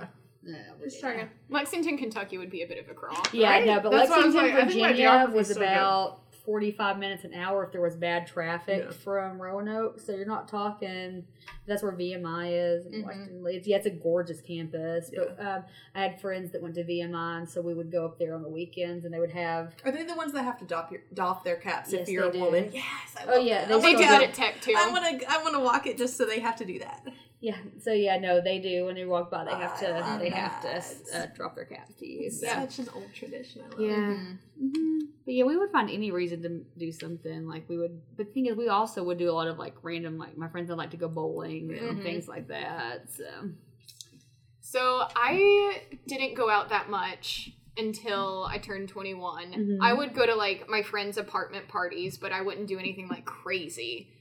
Um, I remember my junior year, the first, I'll call it a house party for lack of a better term, that I went to was a guy that I had English classes with who I had a huge crush on at the time. He made a punch called, translated to death juice Oh my gosh. and I don't remember exactly what was in it, but I was at his apartment and I remember I'd had like two or three cups of it, and it was one of those that it just tasted so good and you couldn't taste the alcohol. And I remember like I was like, I need to ask him a question. I like looked into the kitchen and I see him, you know those like big ass Tupperware tubs? Yeah. I saw him standing over this big ass Tupperware tub with a What? handle of vodka in one hand and a gallon of fruit punch in the other, just pouring it in. And then Oh. I saw that and I was like, you know what? I don't need any more of I this. need to And I was there with a couple other. We were all English majors, so Yeah. it was bunch of nerds drinking and talking about literature. Hey, you, Um, you were not hey, the band. whatever They. Oh, I've been- I've been to band parties. Yes. Dude. Those are a different story. Yeah, they they are worse than I went to one, and they were worse than a rugby party that I went to, and I was like, okay. And both of those, I'm sitting there going, I don't know what to do. Well, I could tell I you about some ne- rugby parties. I would Oh. never go to an well, I don't have to anymore. But yeah, I saw him one bottle in each hand, just pouring it over, and I was like, I'm done here. See Yeah. you later. yeah, we would make hunch punch in the bathtub. He Looking did back, what not was. He did that a time or two. Was, Eh. the one I went to a couple of band parties, but the one like big one that I went to, my boyfriend my senior year was in marching band, so I went to a couple with him, and he had warned me that the guy who was hosting the party we went to was also in a fraternity. I don't Mhm. remember which one, but he said rumor is he's making his fraternity's punch recipe, and he said whatever you do, do not eat the fruit. yes, I learned that from rugby parties. Never, ever. Guess ever, what ever. I did? Did you, You eat ate the the fruit? fruit? Yep. You did what I did. Yep. Yeah. Were they laced with drugs? No, There's- soaked with Everclear. Yes. Oh snap! That's how they made their sangria. It was Everclear and fruit and like a splash of something. Yep. Oh my Oh gosh. yeah. it Oh, was it was oh. rough and then we walked into the party and they were playing thunderstruck by AC/DC which that was the night i learned what thunder was Oh. um i we walked in and we were each just handed cups of whatever this punch Yeah. was and then there were jello shots and that was the it, it was it's not a thing i'd ever like to do again No. Yeah, we had a founders ball every year, um, which was like a huge week. We had founders week, and there was like the ghost walk through uh, Salem. It was really cool, but it always ended with the founders ball. We would get dressed, an excuse to get dressed up. Duh. Yeah, and we would do big stuff for that. Like we would always go out to eat afterwards, but like we would like make Jello shots. Yep. do all that kind of stuff. Be a rugby party. So I remember there was one we went to, and Jay, who was one of our main coaches, it was at his house, he made that mix. And they're like, "Don't eat the fruit," but no, eat the fruit. And at one point, eat the one I forget what the player's name was, but he ended up cha- trading clothes with some one of the girls there, and so he came out wearing a mini skirt that barely covered anything and heels, and I was like, and I got for you, sir. and I've got this really funny picture of him with uh, one of my best friends, Britt. Uh, it- it's comical. Yeah, it was. Yeah, those are those pictures that are somewhere locked away with my college. So There you. For a rugby party, I distinctly remember going, and now looking back, it was because the girl who took me there, again, she was the local, like she lived five miles away. Yeah. So she knew where she was going. I was just in the car um, to a rugby party, and it was, again, 30 minutes in the middle of nowhere in a field. They had a huge bonfire, and I just remember the only thing, not because I was drunk from, but it was just that branded memory, was this dude, because they would use pallets, a pallet was sticking out of the fire. And this dude thought it would be a good idea to, you know, sit on the edge of the fire. Not in the fire, but literally, like the fire was behind him. So if he fell backwards, he He'd was going to get in the fire. burned. Oh, and I just no. distinctly remember going, that's not a good moment. yeah, I hope you're Not a good moment. And just, so, yeah. That would. After that, I, I decided not to go to any more rugby parties because I was sitting there going, I'm the only one stone cold sober. And yet, if I tried to stop this, nobody's going to listen Yeah. to me. Yeah. Nothing's probably gonna happen at this point. I went So. to two quote unquote actual band parties and I I went to was- one and That was plenty. Enough of it. Everybody was making out, and I was just standing there going, "Okay." I always one of my really good friends was Greek, and she always told me what their social themes were, Mm-hmm. and those were some of the like best things I've ever heard in my Oh, life. Oh, Yeah. I remember. Are you talking like actually like fraternity and sorority? Yeah. Yeah. Okay, so I remember being on the hall freshman year for one of my best friends, and we've still continued to be best friends to this day, which I think says a lot. but so I took it was a combination. Why this was a combo, I don't know. Flat iron and crimper. Oh. Crimpers! You changed Yeah, the crimper. plates and then you plugged it in and it heated and you could do. So she had a, I don't remember what the theme was, if it was TV or TV shows or some version. But so she and the other girls were the Powerpuff Girls. I think she was Oh. Bubbles because she was the only blonde. And so I was crimping her hair before she went out to the social. Oh, and I still have that photo somewhere in here. Oh my gosh. I could probably still find the photo. Oh. Uh, well, the girl who ended up being my roommate junior and senior year, she had a brief stint in a sorority, and I went to a formal with her, and it was that's a story. Interesting. Yeah, that Yeah. um, I mm, I didn't. I tried to go through Rush, or I guess I technically rushed, but I didn't join a sorority. Yeah. And now looking back, I'm very thankful because I think I would have been trying to fit in with a stereotype rather than it Mhm. being who I was. But just the stories.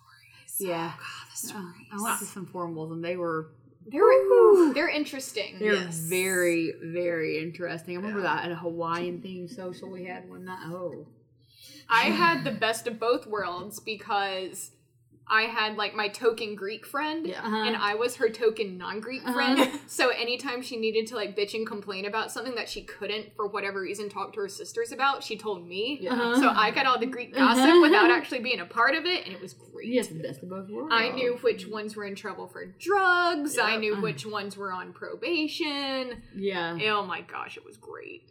yeah. I remember when one of our fraternities got busted. It was my junior year, and a couple of the guys were pre med. And were already have been accepted to med school, so it was like a semester. So I guess it would have been fall semester, so it was the semester before they graduated. and you know you're not supposed to keep your exams somehow they had gotten a hold of old exams and they kept them on file 'Cause, you know some professors will every year bank. yeah, And, but then they will they'll alternate every other other year so like you Yep. couldn't just be like hey kate can i have your test from last year because it's not going to be the same test but, But if if you you studied a two couple away of them, yeah and Yep. they were actually shopping around the test and they found out yeah Oh, oh yeah that fraternity got into a lot of trouble Oh, I Yeah. bet. yeah that's sadly normal for each year. yeah One think it- fraternity's getting or Well, sorority's getting in trouble for and I think it's for like it, I remember. I think it's common for most fraternity sororities. It's just one of those like it was. They were the one who had gotten caught in a long time, so it was just Mhm. well, you know. Their time was coming. Yes.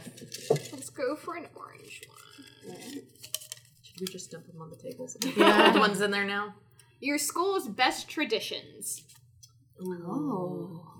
Like But- actual sanctioned or just kind of unofficial ones? A little bit of both. Well, like we had well, Founders Week was always big, and like I said, that they did sorority fraternity stuff during that time. But like I said, there was like every day there was something that did. And then the very last thing at the end on that Saturday was they had a huge formal ball. It was Yep. a lot of fun. You got dressed Yeah. up and everything. Um, when you were a junior during parents, yes, during parents weekend when you were a junior, if you ordered a a ring, a class ring, there was a big ceremony, and I still Mhm. have all my stuff. They gave you. It came in this box that had the like this really nice big square wooden box with the um seal um Mhm. Yep. engraved in it so that was one of the big things um and then during alumni weekend like when you come back they have all different kinds of of stuff i know senior year like they have the big senior week leading up to graduation and the senior wine and cheese is a really big thing that they have and like your parents send in your pictures of you when you're little and stuff Oh, like man. that and yeah they're yeah so they have a wine and cheese and that night because Roanoke has their own wine. Of course. yeah, of course. they do. uh, and then that night, um, after so the wine and cheese is during the day. Then you say wait a dinner that night, where again there's more wine, Mhm. and that's where the pictures are that your parents have turned into, like you as a little kid, things like that. Um, Did you ever go to Fork and Cork in Blacksburg? Mhm. What's fork and cork? It's a food Yeah. and wine festival in Yeah. Blacksburg. Yeah. So most people went senior year, and that's when I went, and Mhm. it was That's pretty cool. And A wine and food festival in a college town is exactly what you would think. hmm Sure. Yeah, and Relay for Life was really big while I was there. Same. It was all- marathon was bigger. Yeah, and it was always on the quad, so you know people would like, you know, your friends. Like I remember when Survivor was really big. So our junior year, we decided to do um, a Survivor themed thing. Yeah, as, Oh, that's yeah, as our um, like we bought got those buffs and all. Yeah. I was about to ask if it was Survivor the show or the Destiny's Child song. No, no. I mean, they both you are. know, both would have been would have been pretty accurate. But yeah, and then the um, just a tradition that our friends had is the every year when it snowed, we would do the we would get, get that big piece of plastic, and because someone would take it home every year, and they would also get trays from the cafeteria and Go go sledding. Go sledding. That's what you gotta do. Yep. we had um, ring dance, Mm-hmm. which you do as a junior when you get your class ring, Mhm. and there's a ceremony, and the Corps cadets do some presentation with their sabers and dress uniforms and all that. And then there's like a formal dance, and it's basically like prom for college.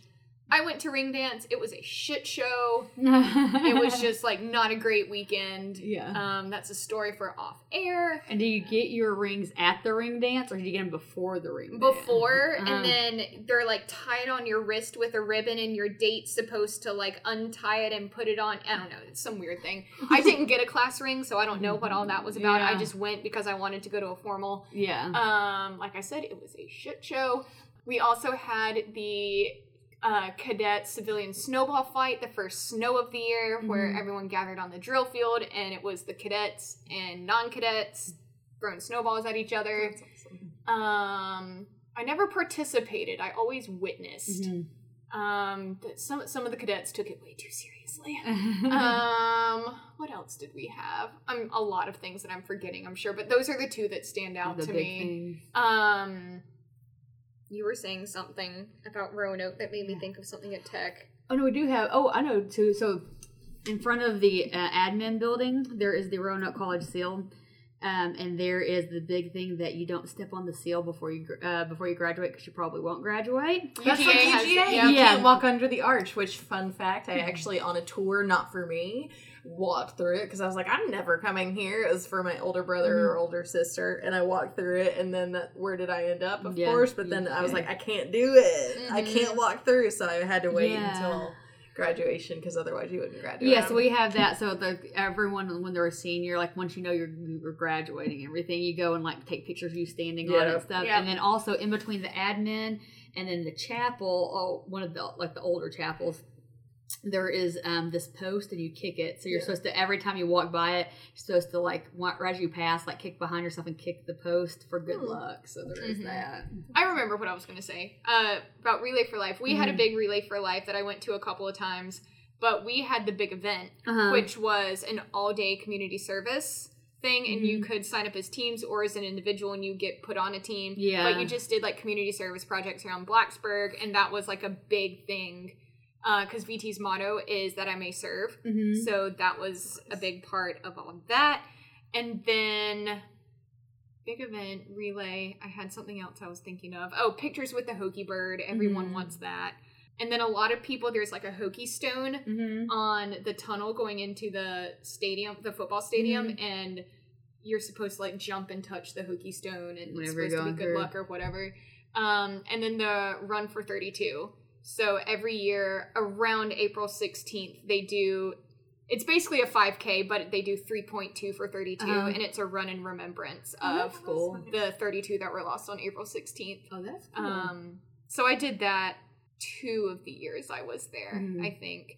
Um, and it's not a competitive thing. Of course, some people do make it competitive, Yeah. but it's really more about just remembering those 32 people. And they Mhm. do like a moment of silence and a remembrance for it, and they release like 32 white balloons Mhm. into the air, I think. And then everyone's given like a maroon or orange balloon and you release those and then you start running and Oh, it's just a, cool. a run around campus and it's just it's one of the fa- one of my favorite things I did at Tech. It's just a really nice thing, especially in April when the weather's nice Mhm. and Did you have any? The big thing was not walk- walking under the arch until you graduated. Um, past that, there were a lot of little traditions, Mm-hmm. and like there was dance marathon, which it was twenty four hours for the children's hospital. So you would there were different activities and different crazy things. And one of my favorite ones, and it I, I finally got this photo my senior year, was there was a guy who would come to the football games every year and it was started by his father and then when his father passed he took it over and i believe he passed within the re- last couple of years and so then his son took it over but they would always paint a bulldog on their head and every single football game they would show him because it was this family tradition cool. That's cool. yeah and that was ultimately i was i personally was so happy that i finally got that photo Mhm. with him and he always puts his head down because the bulldog is always like you look at it's not the bulldog is facing backwards like if he bends his head It down actually you looks see like a it. bulldog That's really cool. yeah, so that was personally that was a very big uh, thing tradition for me that I really You like appreciated. Yeah, but I mean there were lots of little different things. So I think that's ultimately Mhm. with such a big, big university, it's harder to have those smaller dances and things like that. Yeah, to do that. Um, you mentioned friend traditions. My friend group had a tradition that at the end of every semester, Mhm. we dressed up real fancy and went to dinner at Texas Roadhouse. Oh, Oh, okay. We kind of the first time we did it, we did it as a joke, kind of Mhm. like tongue in cheek, like let's just be those people. Yeah. And then we were like, this is kind of fun, so we did it That's fun though. at the end of the semesters. Mhm. It was yeah. As friends, pretty- we would do Friday night dinners together. Mhm. We would either cook or go out Mhm. somewhere. So that was, I think you can also make your own traditions, and Mhm. that's just as fun. we Yeah. did ours on reading day. hmm That's smart. Yeah, I forgot about reading day. Supposed to be when you study. Yeah, Eh. no, no, never is. No. Never is. Ooh, your favorite drink slash hangover food. Still to this day, it's got to be a hamburger. Hamburger and fries. I mean, I love anything potato. Mash it, put it in a fry form. I'll bake it. That's fine. But that first bite, you're like, oh no, I can't do it. And then as you slowly Yep. chip your way It's through, grease. it's the Yeah. grease that helps you out. Mine was Jimmy John's Yeah. or DP Dough. Uh, we would do like IHOP and Denny's. So I'd say anything that was like breakfasty, like Mm-hmm. omelets and hash browns and things like that. Like that's the still for grease. you today. Yeah, still Yeah. today. Yeah, But that's that's just what I your gotta comfort love. food. So. Yeah, exactly. We had a dining hall on campus that had one of their stations was like Yeah. sports bar type, Uh-huh. and their chicken tenders were just incredible. So that was Mm. another really good one. Oh, house. too. Yeah, they're chicken tenders. Okay, uh, best advice for freshmen. Ooh. Get out of your comfort zone. Mm-hmm. It's, it's not. I mean, you obviously you need to study because I mean to do, especially if you have scholarships. It's kind of smart to keep those, but get out of your comfort zone because Mhm. nothing good just comes from just staying in your room in a bubble all the No. time. So just like once a week, do something that's completely like out there. Like go for a hike, join a club, because you're gonna find like something that you didn't realize you really really like to do. Yeah. Push push the boundaries your own personal and not be crazy but try something more than once rather than like hey you want to take a salsa class? Don't just go to one salsa class. Go two or three times Mm-hmm. and just really push yourself that way. And not like you have to do it consecutively but because you are trying to explore who you are.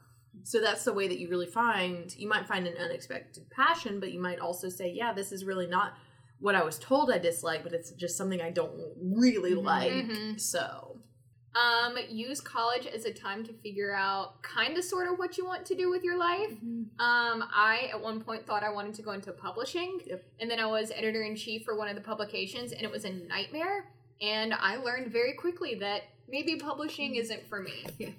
Um, you can learn just as much about what you don't like as Mhm. what, What you, you do do. like.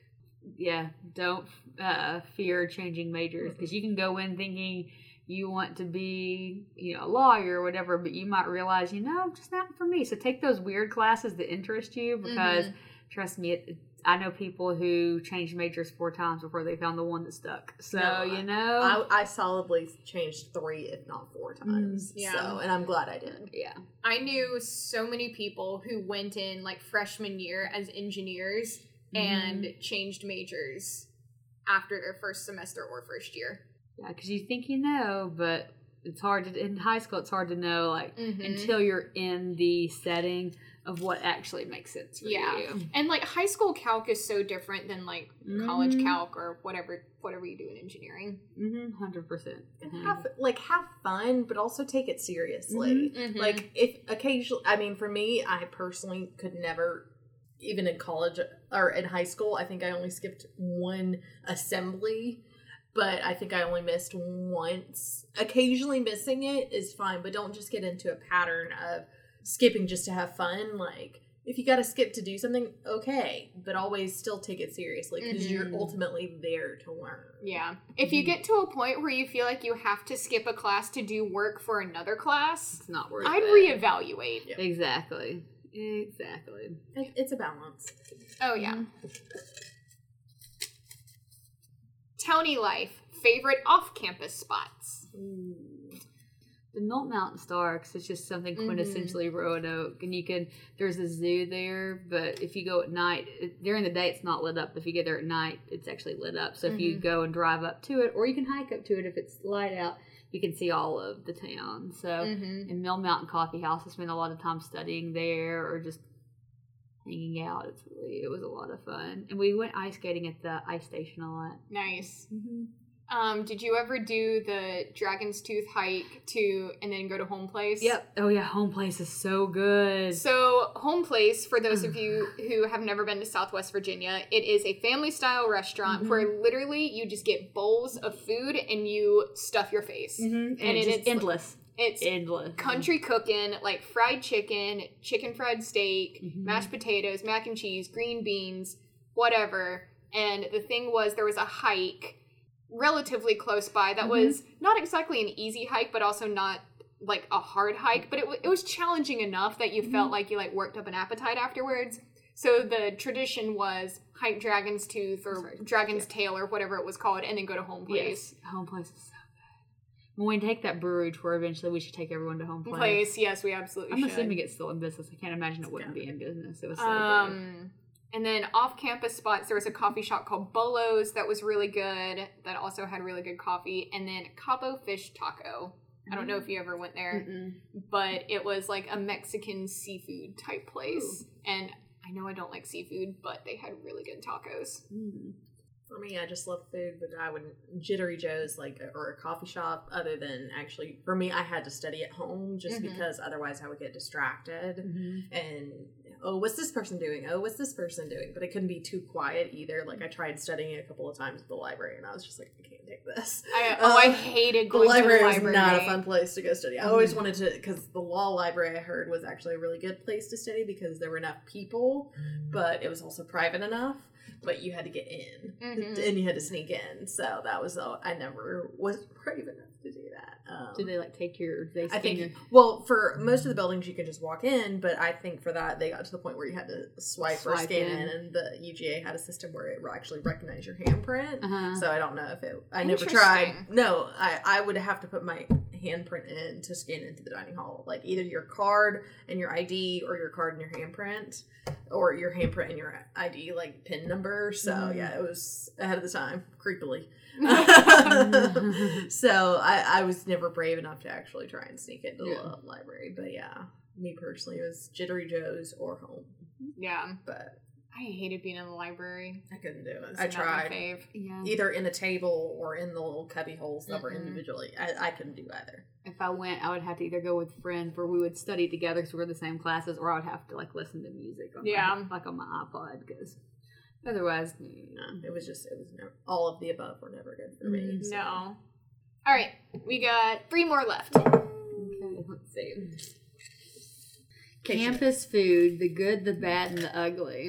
Um, okay, it's so bad. So I went to a Lutheran school. Roanoke is Lutheran, and you know a lot of different religions have on Friday you only eat fish. Yep.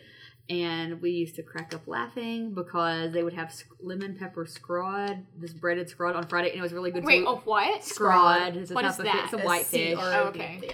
Yeah, and so uh, we It's would. like catfish. Yeah, so we would ha- say have a scrawny day. Um, it's weird. so, but it was oddly good. Um, I didn't know Roanoke was Lutheran. yes, yep, it's Lutheran. Did not know that. Yep. Um, They also everyone like so twice a year. So they would always have one at uh, near the holidays in December and one before the end of spring semester, where they had this big fancy dinner. So generally, you have to be on a meal plan to come eat, and you can still pay, but like the those two dinners, they would allow out like if you were in the community, you could do it too. But they had um, crab legs and shrimp. I mean, it was like a big fancy dinner. Like they had carving stations and stuff, so that was a lot of fun. Um, now I eat cereal a lot, and like on Sundays they would have random like everyone would want novelty day, like the ice cream novelty, and people would go and take a bunch back to their dorms. They just put in their like little mini fridges and whatnot. Mhm. Um, they had these things we have to call hamster balls.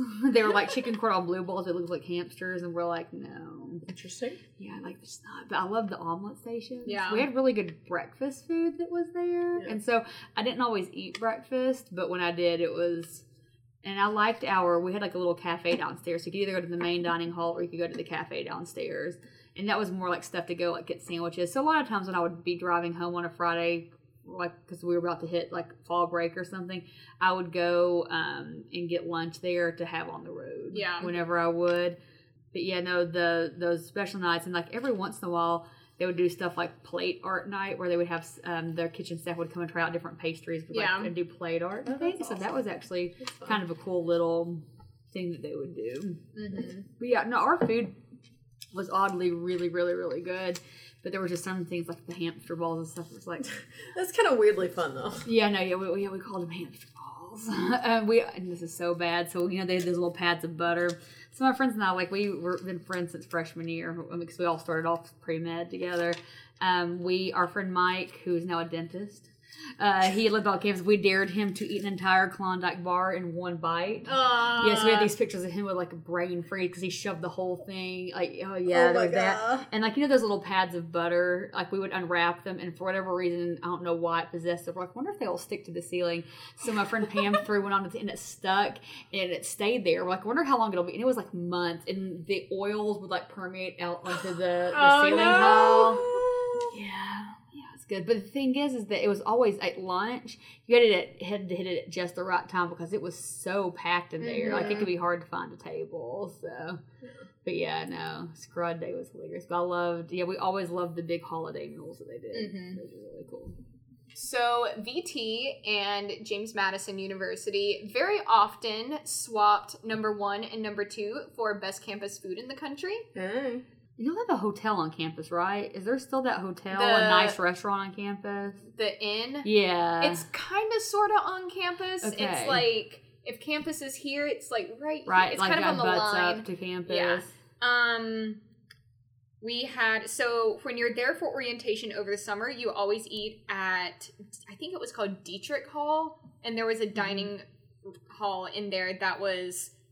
It was one of the things that, like, when you eat there for orientation, you're like, it's great. And then when you get to campus and eat everywhere else, you realize that It's D2 not. is shit. Yep.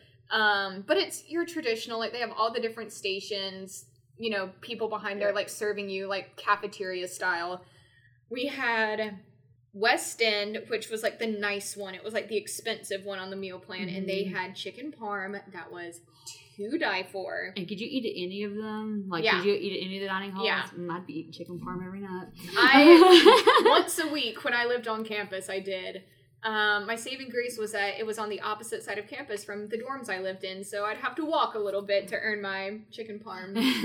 and then we had an Albampain or Albampon, whatever it's called. Uh-huh. in the student center and this is what stemmed my mac and cheese talk earlier was ABP mac and cheese Yeah. it was creamy and cheesy and warm and delicious and on those like first couple of weeks of spring semester when it's still like cold in january that mac and cheese It like feels hit the spot Mm-hmm. and then my senior year, they opened.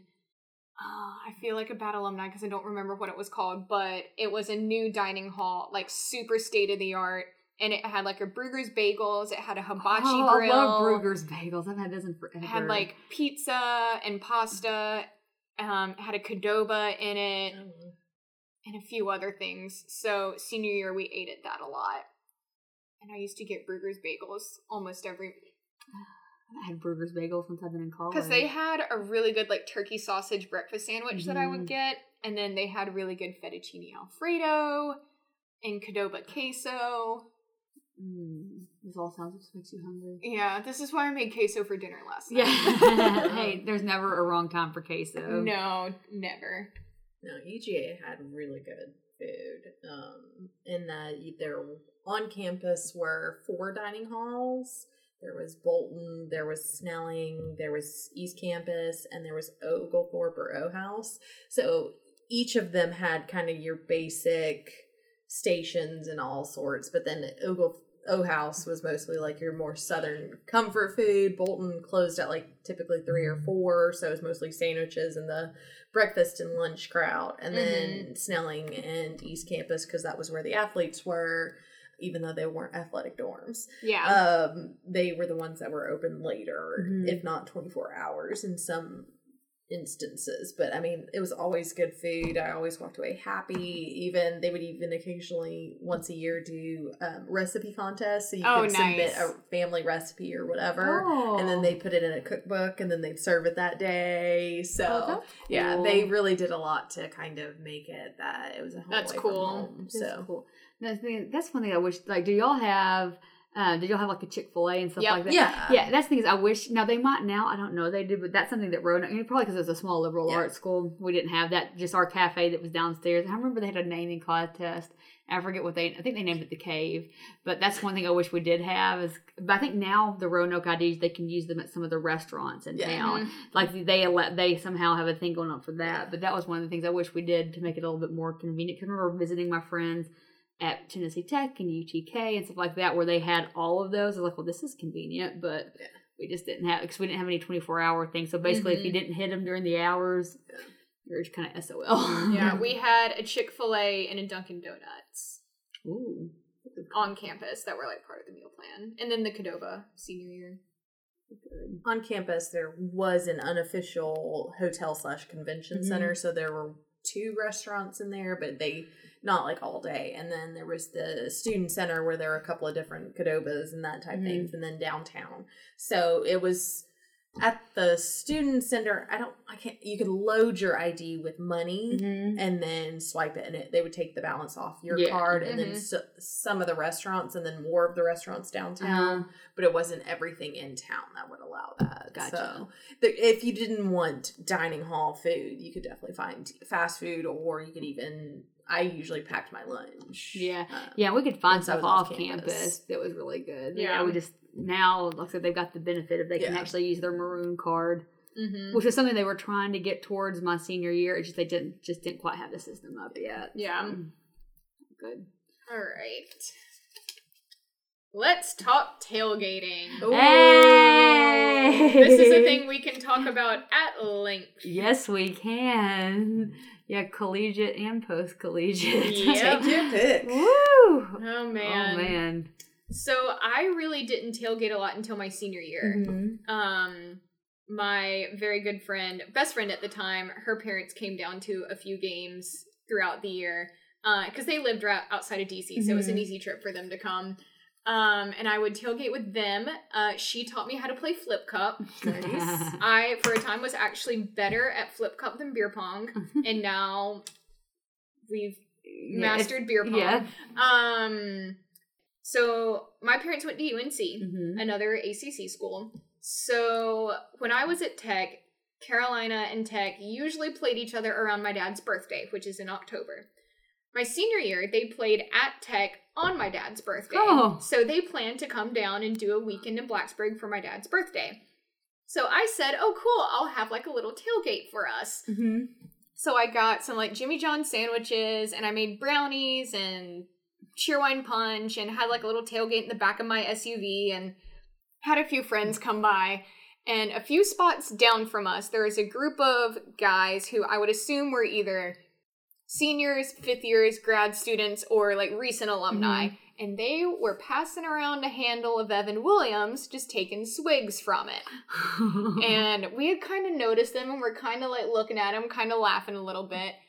Well, at one point that morning, one of them kind of sauntered over to us, holding the handle of Evan Williams, and said, Y'all look like some fine, upstanding citizens. Would y'all like to partake in our pregame ritual? And held out the handle, and my parents looked at each other and then looked at me and they're like, she'll do it. So I was like, sure, okay. So I took this handle of Evan, poured myself what I thought was about a shot in a solo cup. I overestimated, Uh-huh. poured myself what was probably closer to a double, didn't realize it, treated it like a single, shot it, and then overestimated and shot Evan Williams out my nose oh. in front of my parents. Oh. And I can count on one hand the number of times I've had Evan Williams since then. Yeah. There you go. It cleared out my sinuses. yeah, well, As hey, it does. Silver lining. There's And- silver lining. My best friend at the time was going through a fireball phase. Ew. So she had like a flask of fireball with her and made me do fireball shots. And I was like, no, that's not a thing. No, please no. Yeah, no. I mean, I don't mind it. It's just not really don't like it straight. No. That's the thing. Like Roanoke, they didn't have tons of tailgating. It was more like you would congregate at a house and then kind of walk over to whatever Mhm. the event was. Um, because the thing is, it wasn't a dry campus, so as long as you were 21, you could technically in your like you could have beer and stuff in your thing, but you had to be 21 obviously to do that. The thing is, I would come home. I went to the UTK football games Yep. with friends, and so we did tailgating there. So it was like a big thing, and I guess it's like a I don't know if it's a Southern thing, if it's an SEC thing, because I mean we noticed it because we're part of the big shoe crew for UTC football. Tailgates are like big big thing and like the grocery stores do tailgaters of the week so it's like you try to one up everyone so you have Mhm. grills and I mean, UGA is of the game. yeah There's too many, so it's of the game. yeah, well, no, of the weeks. Like you know, Oh, yeah. what- so if you're so UTK has one every week, so you're the ones that you know, Yeah. whoever. So each one has one, and so that was a big thing. So my big fir- like foray into tailgating was either coming to UTK, coming to those football matches, some at, at uh, Virginia Tech, and then Corey, my brother, older brother, was in a fraternity. A lot of them played lacrosse, and so we went to um, Parents Weekend. It was generally whenever lacrosse was going on, so they would have a huge tailgate then. So like the parents would get together and do stuff near um, where they the lacrosse field was, and did that. But and then now it's we have a huge thing, you know, every for our every soccer game at home. Mhm. You know, and depending on who we're playing, we might have something the night before. So you know, obviously Detroit. Detroit, exactly. So you might have a pub crawl the night before, but yeah, game day it's always something centered around either a theme of food or cooking it. There's always grills. So it, it has evolved from like hot dogs and hamburgers and wings to I've seen everything. Spreads. I've seen spreads like the Atlanta United matches. They are making um uh what was it? They were making there was like a taco bar and an empanada, like homemade empanadas, and then you know, but you always have beer pong and you have Mhm. flip cup and all of those things, and that that's never gonna go away. then obviously at ours here now, it's like the ceremonial passing of the Tullamore Dew bottle. That's that's been the same way for like seven years. It's Tullamore Dew shots or what the the CFC tradition is. yep, or jello shots. or Jello shots. Yeah, conference calls. i like to call them conference calls. Yeah, I, think, I don't think it could be a tail a proper tailgate without Jello shots and some sort of grilled meat. Yeah. like that's you know that those are your two staples. Technically, if you're just of age, it's whatever alcohol of your Yeah. choice and whatever food will be in your belly. yeah, Yep. some some cheap beer. Boil it down. Some cheap beer. Some Natter Day. Yeah, Natter Hey, don't be Day. judging that out of. No, I I mean, have heard stories about UGA. I mean, in the four years that I went to football games, I'm pretty sure I didn't see a, tr- a same tailgate in any way, shape, or form. So it was always dependent. I mean, people were going to be out there early no matter what, but it was always dependent upon what time the game was. So Mhm. that if it was a noon game, if you went out there at seven o'clock in the morning, like it's packed already. Yep. You could literally throw a football and hit three different tailgates. um, so inevitably it's pop up easy tents of some kind, and whether it's a couple of people stringing together or individual, and for students, it got we luckily always would park on East Campus because then the way that the they would block off the traffic, it was a relatively easy to get back to your apartment. But yeah, the tailgates, I mean, I saw everything from just people plopping out sandwiches to like the ridiculous, where's your RV? And then you have your tent on the side, and then you have your grill and this rack of ribs, like Mhm. anything and everything in between. And it was just, you'd walk you could literally if you took your time walk from one end of the campus to another and make either make new friends or you're going to see somebody you know. Yep. so you, it's the biggest party. I mean it's the, the there is a reason why the georgia florida game is called the world's largest outdoor cocktail party. I believe I that. see so it's in that is its own insane tailgate experience. And it's funny because i went every year because it was always over our fall break and the first year you're nervous because you're like oh i don't know and what if they're going to be mean and then by the end of it you see and granted they're the bad fans who are going to scream at you no matter what you're the opposing team Mhm. but then they're the other ones you're a georgia fan come drink or come eat with us we love you Yeah. so it's just it's what you make the experience to be. Was the Georgia Florida one they always did like at a beach somewhere? It's always in Jacksonville, Florida. That's so it used. I think they are actually probably going to slowly make their way so that it's back alternating because it would alternate a home game Mhm. or an away every other year. So it used to be that unfortunately the fans would get too crazy and they would destroy the opposing team's hometown, Ah. win or lose. Mhm. So then they went to a neutral site. Mm. Which it's in one of the team's states, so I don't real, really Nice. feel like that's Neutral. neutral. It's like if you want it neutral, you should pick a completely different state. Exactly. Pick Um, South Carolina. right? Yeah. Something Like, close, pick, but pick nothing. something we can both hate. Um, so it was. I think the reason it was picked was because it was relatively equidistant for both teams to get there. So it seems like it was neutral at that semi-fair. point. Um, and other than that, other than being in the state, it was its own thing. But yeah, so it was always in Jacksonville, Florida. And I would always go, and whether you got a ticket to the game or not, because they would always do pop up TVs outside, and you could enjoy it. My first year, I actually didn't have a ticket, so a bunch of us we just ended up seating and I, I distinctly remember I had an allergic reaction to something, so I was on massive drugs. Oh, no. Yeah, I don't know what I was bit by, but I was on massive drugs, so I slept away half the game because I was just doped up on Big old time. antibiotics. And I was like, Uh, "Hey guys, just at least you spray me if I need sunscreen."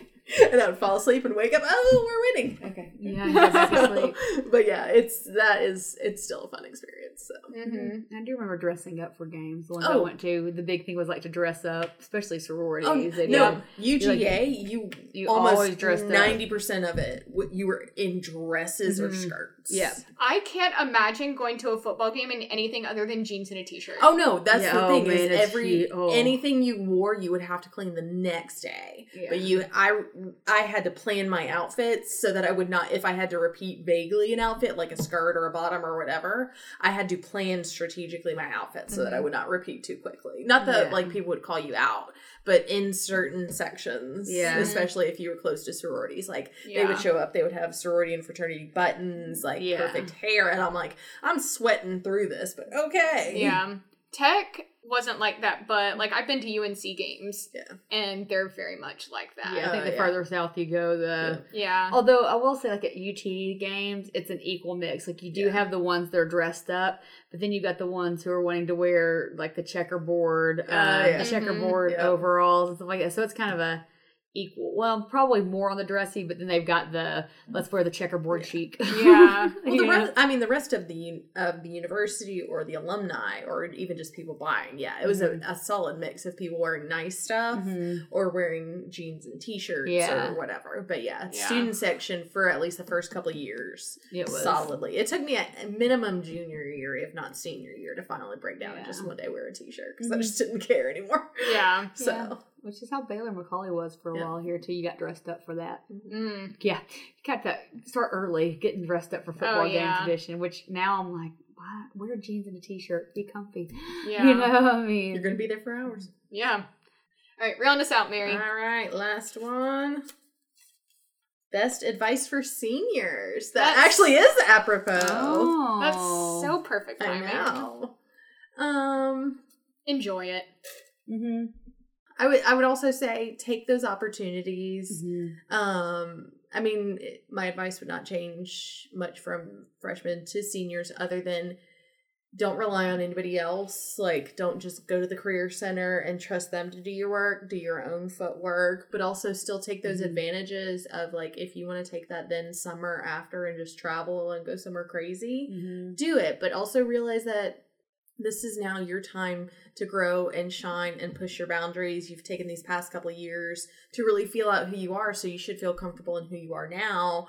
And you're going to change in the future as well. Me, who I am now, is not who I was at 21. Not significantly different, but enough. Mm-hmm. But just take it as here is where I really feel now like I am I am who I am and now I know really more who I am and I can stand on my own two feet and but still take those chances and just continue to learn the world can teach you so many things Yeah. and it will continue to every day good bad ugly everything in between Mm-hmm. so those lessons are meant to shape you and just keep going Yep. I say don't don't be afraid to fail. Mm-mm. and don't assume that just because you spent X amount of money on this degree that you're gonna walk out and get offered this Mhm. seventy thousand dollar a year job because that ain't gonna happen. Don't just be telling you right now. Yeah, don't be entitled. Uh, and you know if you're not just like your your freshman year where you need to try new things, don't spend your entire senior year so pent up of I'm about to start the rest of my life, so I've got to get all this done Mhm. perfectly. Still, you're gonna wish if you spent your entire time focused on I've got this many days left before I have to start the rest of my life, you're gonna miss some really good fun times with your friends. Yep. So don't, you know, like obviously study, but take that chance and like on a Friday night just blow it off and go mm-hmm. do something with your Yeah. friends because you're so used to having four years with them there all the time. Trust me, your your cell phone bills are gonna be real high right after you graduate. So cherish the times you have with your friends. You know, take that spring break trip you never took with them. Yep. You know, don't worry about having this perfect resume. Enjoy the time you have with them because you're not going to have them there all the time. Because once you graduate, you keep in touch. It's just harder because you don't. You're going to miss being able to see someone twenty four seven. Yep. Uh, I was going to say, um, if you have the flexibility in your schedule, uh, get a job on campus. Yes. Just, I actually had two jobs my senior year. Um, one of them I did because it paid well, Yep. and the other one I did because I enjoyed it. Um, even just volunteer even just volunteering um give yourself something like that to like get you in the like mindset and start to get in the routine for like having Every a job day. every day um and then like take it seriously but don't take it that seriously Mhm. like as shelly was shelly and mary were both saying like do what you need to do to graduate and do well and make the most of your time but also enjoy it I mean, I still have adults who are older than us currently who say, I'm still trying to figure out what I want to do when I grow older. So Yeah. yeah. it's okay if you have to make multiple changes along your life path. That is fine. Just Mhm. Keep trying. And if ultimately you've learned something in the process, that's okay too. yep Mhm. Yeah, the thing is, it, I think too, if you're if you're on the edge of do I want to go to grad school or not, Take, take the a year off. Take a year off because nothing's worse than Mm-mm. starting a master's program and getting into it. You think it's bad and you're fearful of not picking the right major when you're an undergrad. Nothing's worse than starting a master's program and being like, uh, because that's something you elected to do. That's something that you compounded Yeah. on top of yours. So if you're not 100% committed and like, yes, I'm going to do this, it's okay to take a year off because those schools will still be there. You can still apply. And a lot of Mhm. times grad school is like when you have life skills that you can bring to the table. Yep. Other, you know, so take a year, take a gap year, go travel, learn something, get a job just to get your feet in the door. Because you might find out that you don't want to do a master's in what you were planning on. Just kind of like you might not like that degree that you were thinking about. I took two years in between my undergrad Mhm. and my grad. The first year is the gap year, and then the next year to really apply. Mm-hmm. And I'm glad I did because grad school, whether you're in a English grad school, whether you're going to law school, med school, whatever, they're meant to kick your butt. They're Oh, it meant- kicked it my kicks butt. your butt. Mm. It's it's literally there. You're in the middle of it, going at some point. Why on earth did I agree to this? And there Mhm. are those people. Like for one of my good friends, for my brother, they knew exactly what they were going to do. So for them, it was best to just go boom, boom, boom because they always knew. For what I have seen, that's the exception. It's not the rule. Nope. So it's okay if you need that, but it's also if you're an English major and then you go for a history master's, okay, make your own rules. It's Mhm. fine. We live in a world where that's okay. Mm-hmm. Yeah, it's okay. And the thing is, you could get a master's and then get it into something else. That's Yep. true. Too. I know plenty of people who have multiple masters. George has multiple degrees and masters because sometimes you, it's okay to be a lifetime learner. I swear, Yep, I swear every time I talk to him, he's got a new degree. Yep. I'm the weirdo at the table who went to grad school straight from undergrad. Yeah. And then, but again, that's okay. yeah. It's and like for There's me, pros and cons. yeah, for me, my program was only a year, so I was like, you know, it's basically just Yep. a Oh, I didn't year. know that. Yep. I thought yours was a two year program. Nope, it Oh, was one year. So I was like, you know what? It one year, just tack it on and go for it. Yeah, that's like doing a three two program in engineering. Yep. I mean, not really that bad. Um, and there, my class was about half and half of people who came straight from undergrad and half who had worked before coming back to school. Mhm. And we had a wide range of people who had worked from like one to three years Mhm. to people who had worked for 20 plus years and were coming back to school.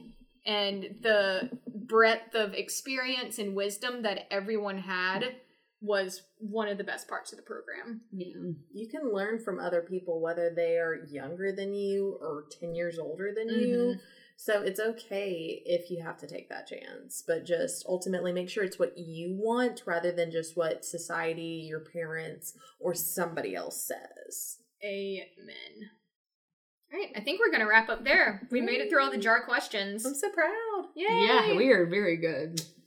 Yes, we did that soup so much more efficiently than the boys did. Yay. Well, you know, the boys, the more they drank, the more they rambled. I love them dearly. I love you, fellas. But we know you're yeah. going to listen and judge and want your own version. Yeah, and their hot takes, they all have very similar but very different personalities. So their hot takes, plus uh, they had us a peanut gallery egging them on. That's Yeah, true. that's We did not help Pouring them shots. Well, If they were in the background right now, I don't know that we would have gone as Well, That's true. and then they also had Zach uh, handing them random shots of liquor. That's So- so great. Yeah, and we took a, a break for ice cream then too. We did. Which So was delicious. That it was very, very delicious. true. Again, I'm sorry, Chick Fil A. You should have gotten my order out. We could have tried that delicious mac and cheese. We'll just have to have a girls' day to Chick Fil A later. God, try some mac and cheese. Uh, we'll make it happen. we should just have a mac and cheese bake off one day. Yes. I could do that. All right, we are going to close out there. Yeah. Thank you for listening to this wonderful edition of Pinkies up, bitches. Thanks for tuning in, and we'll catch you on the next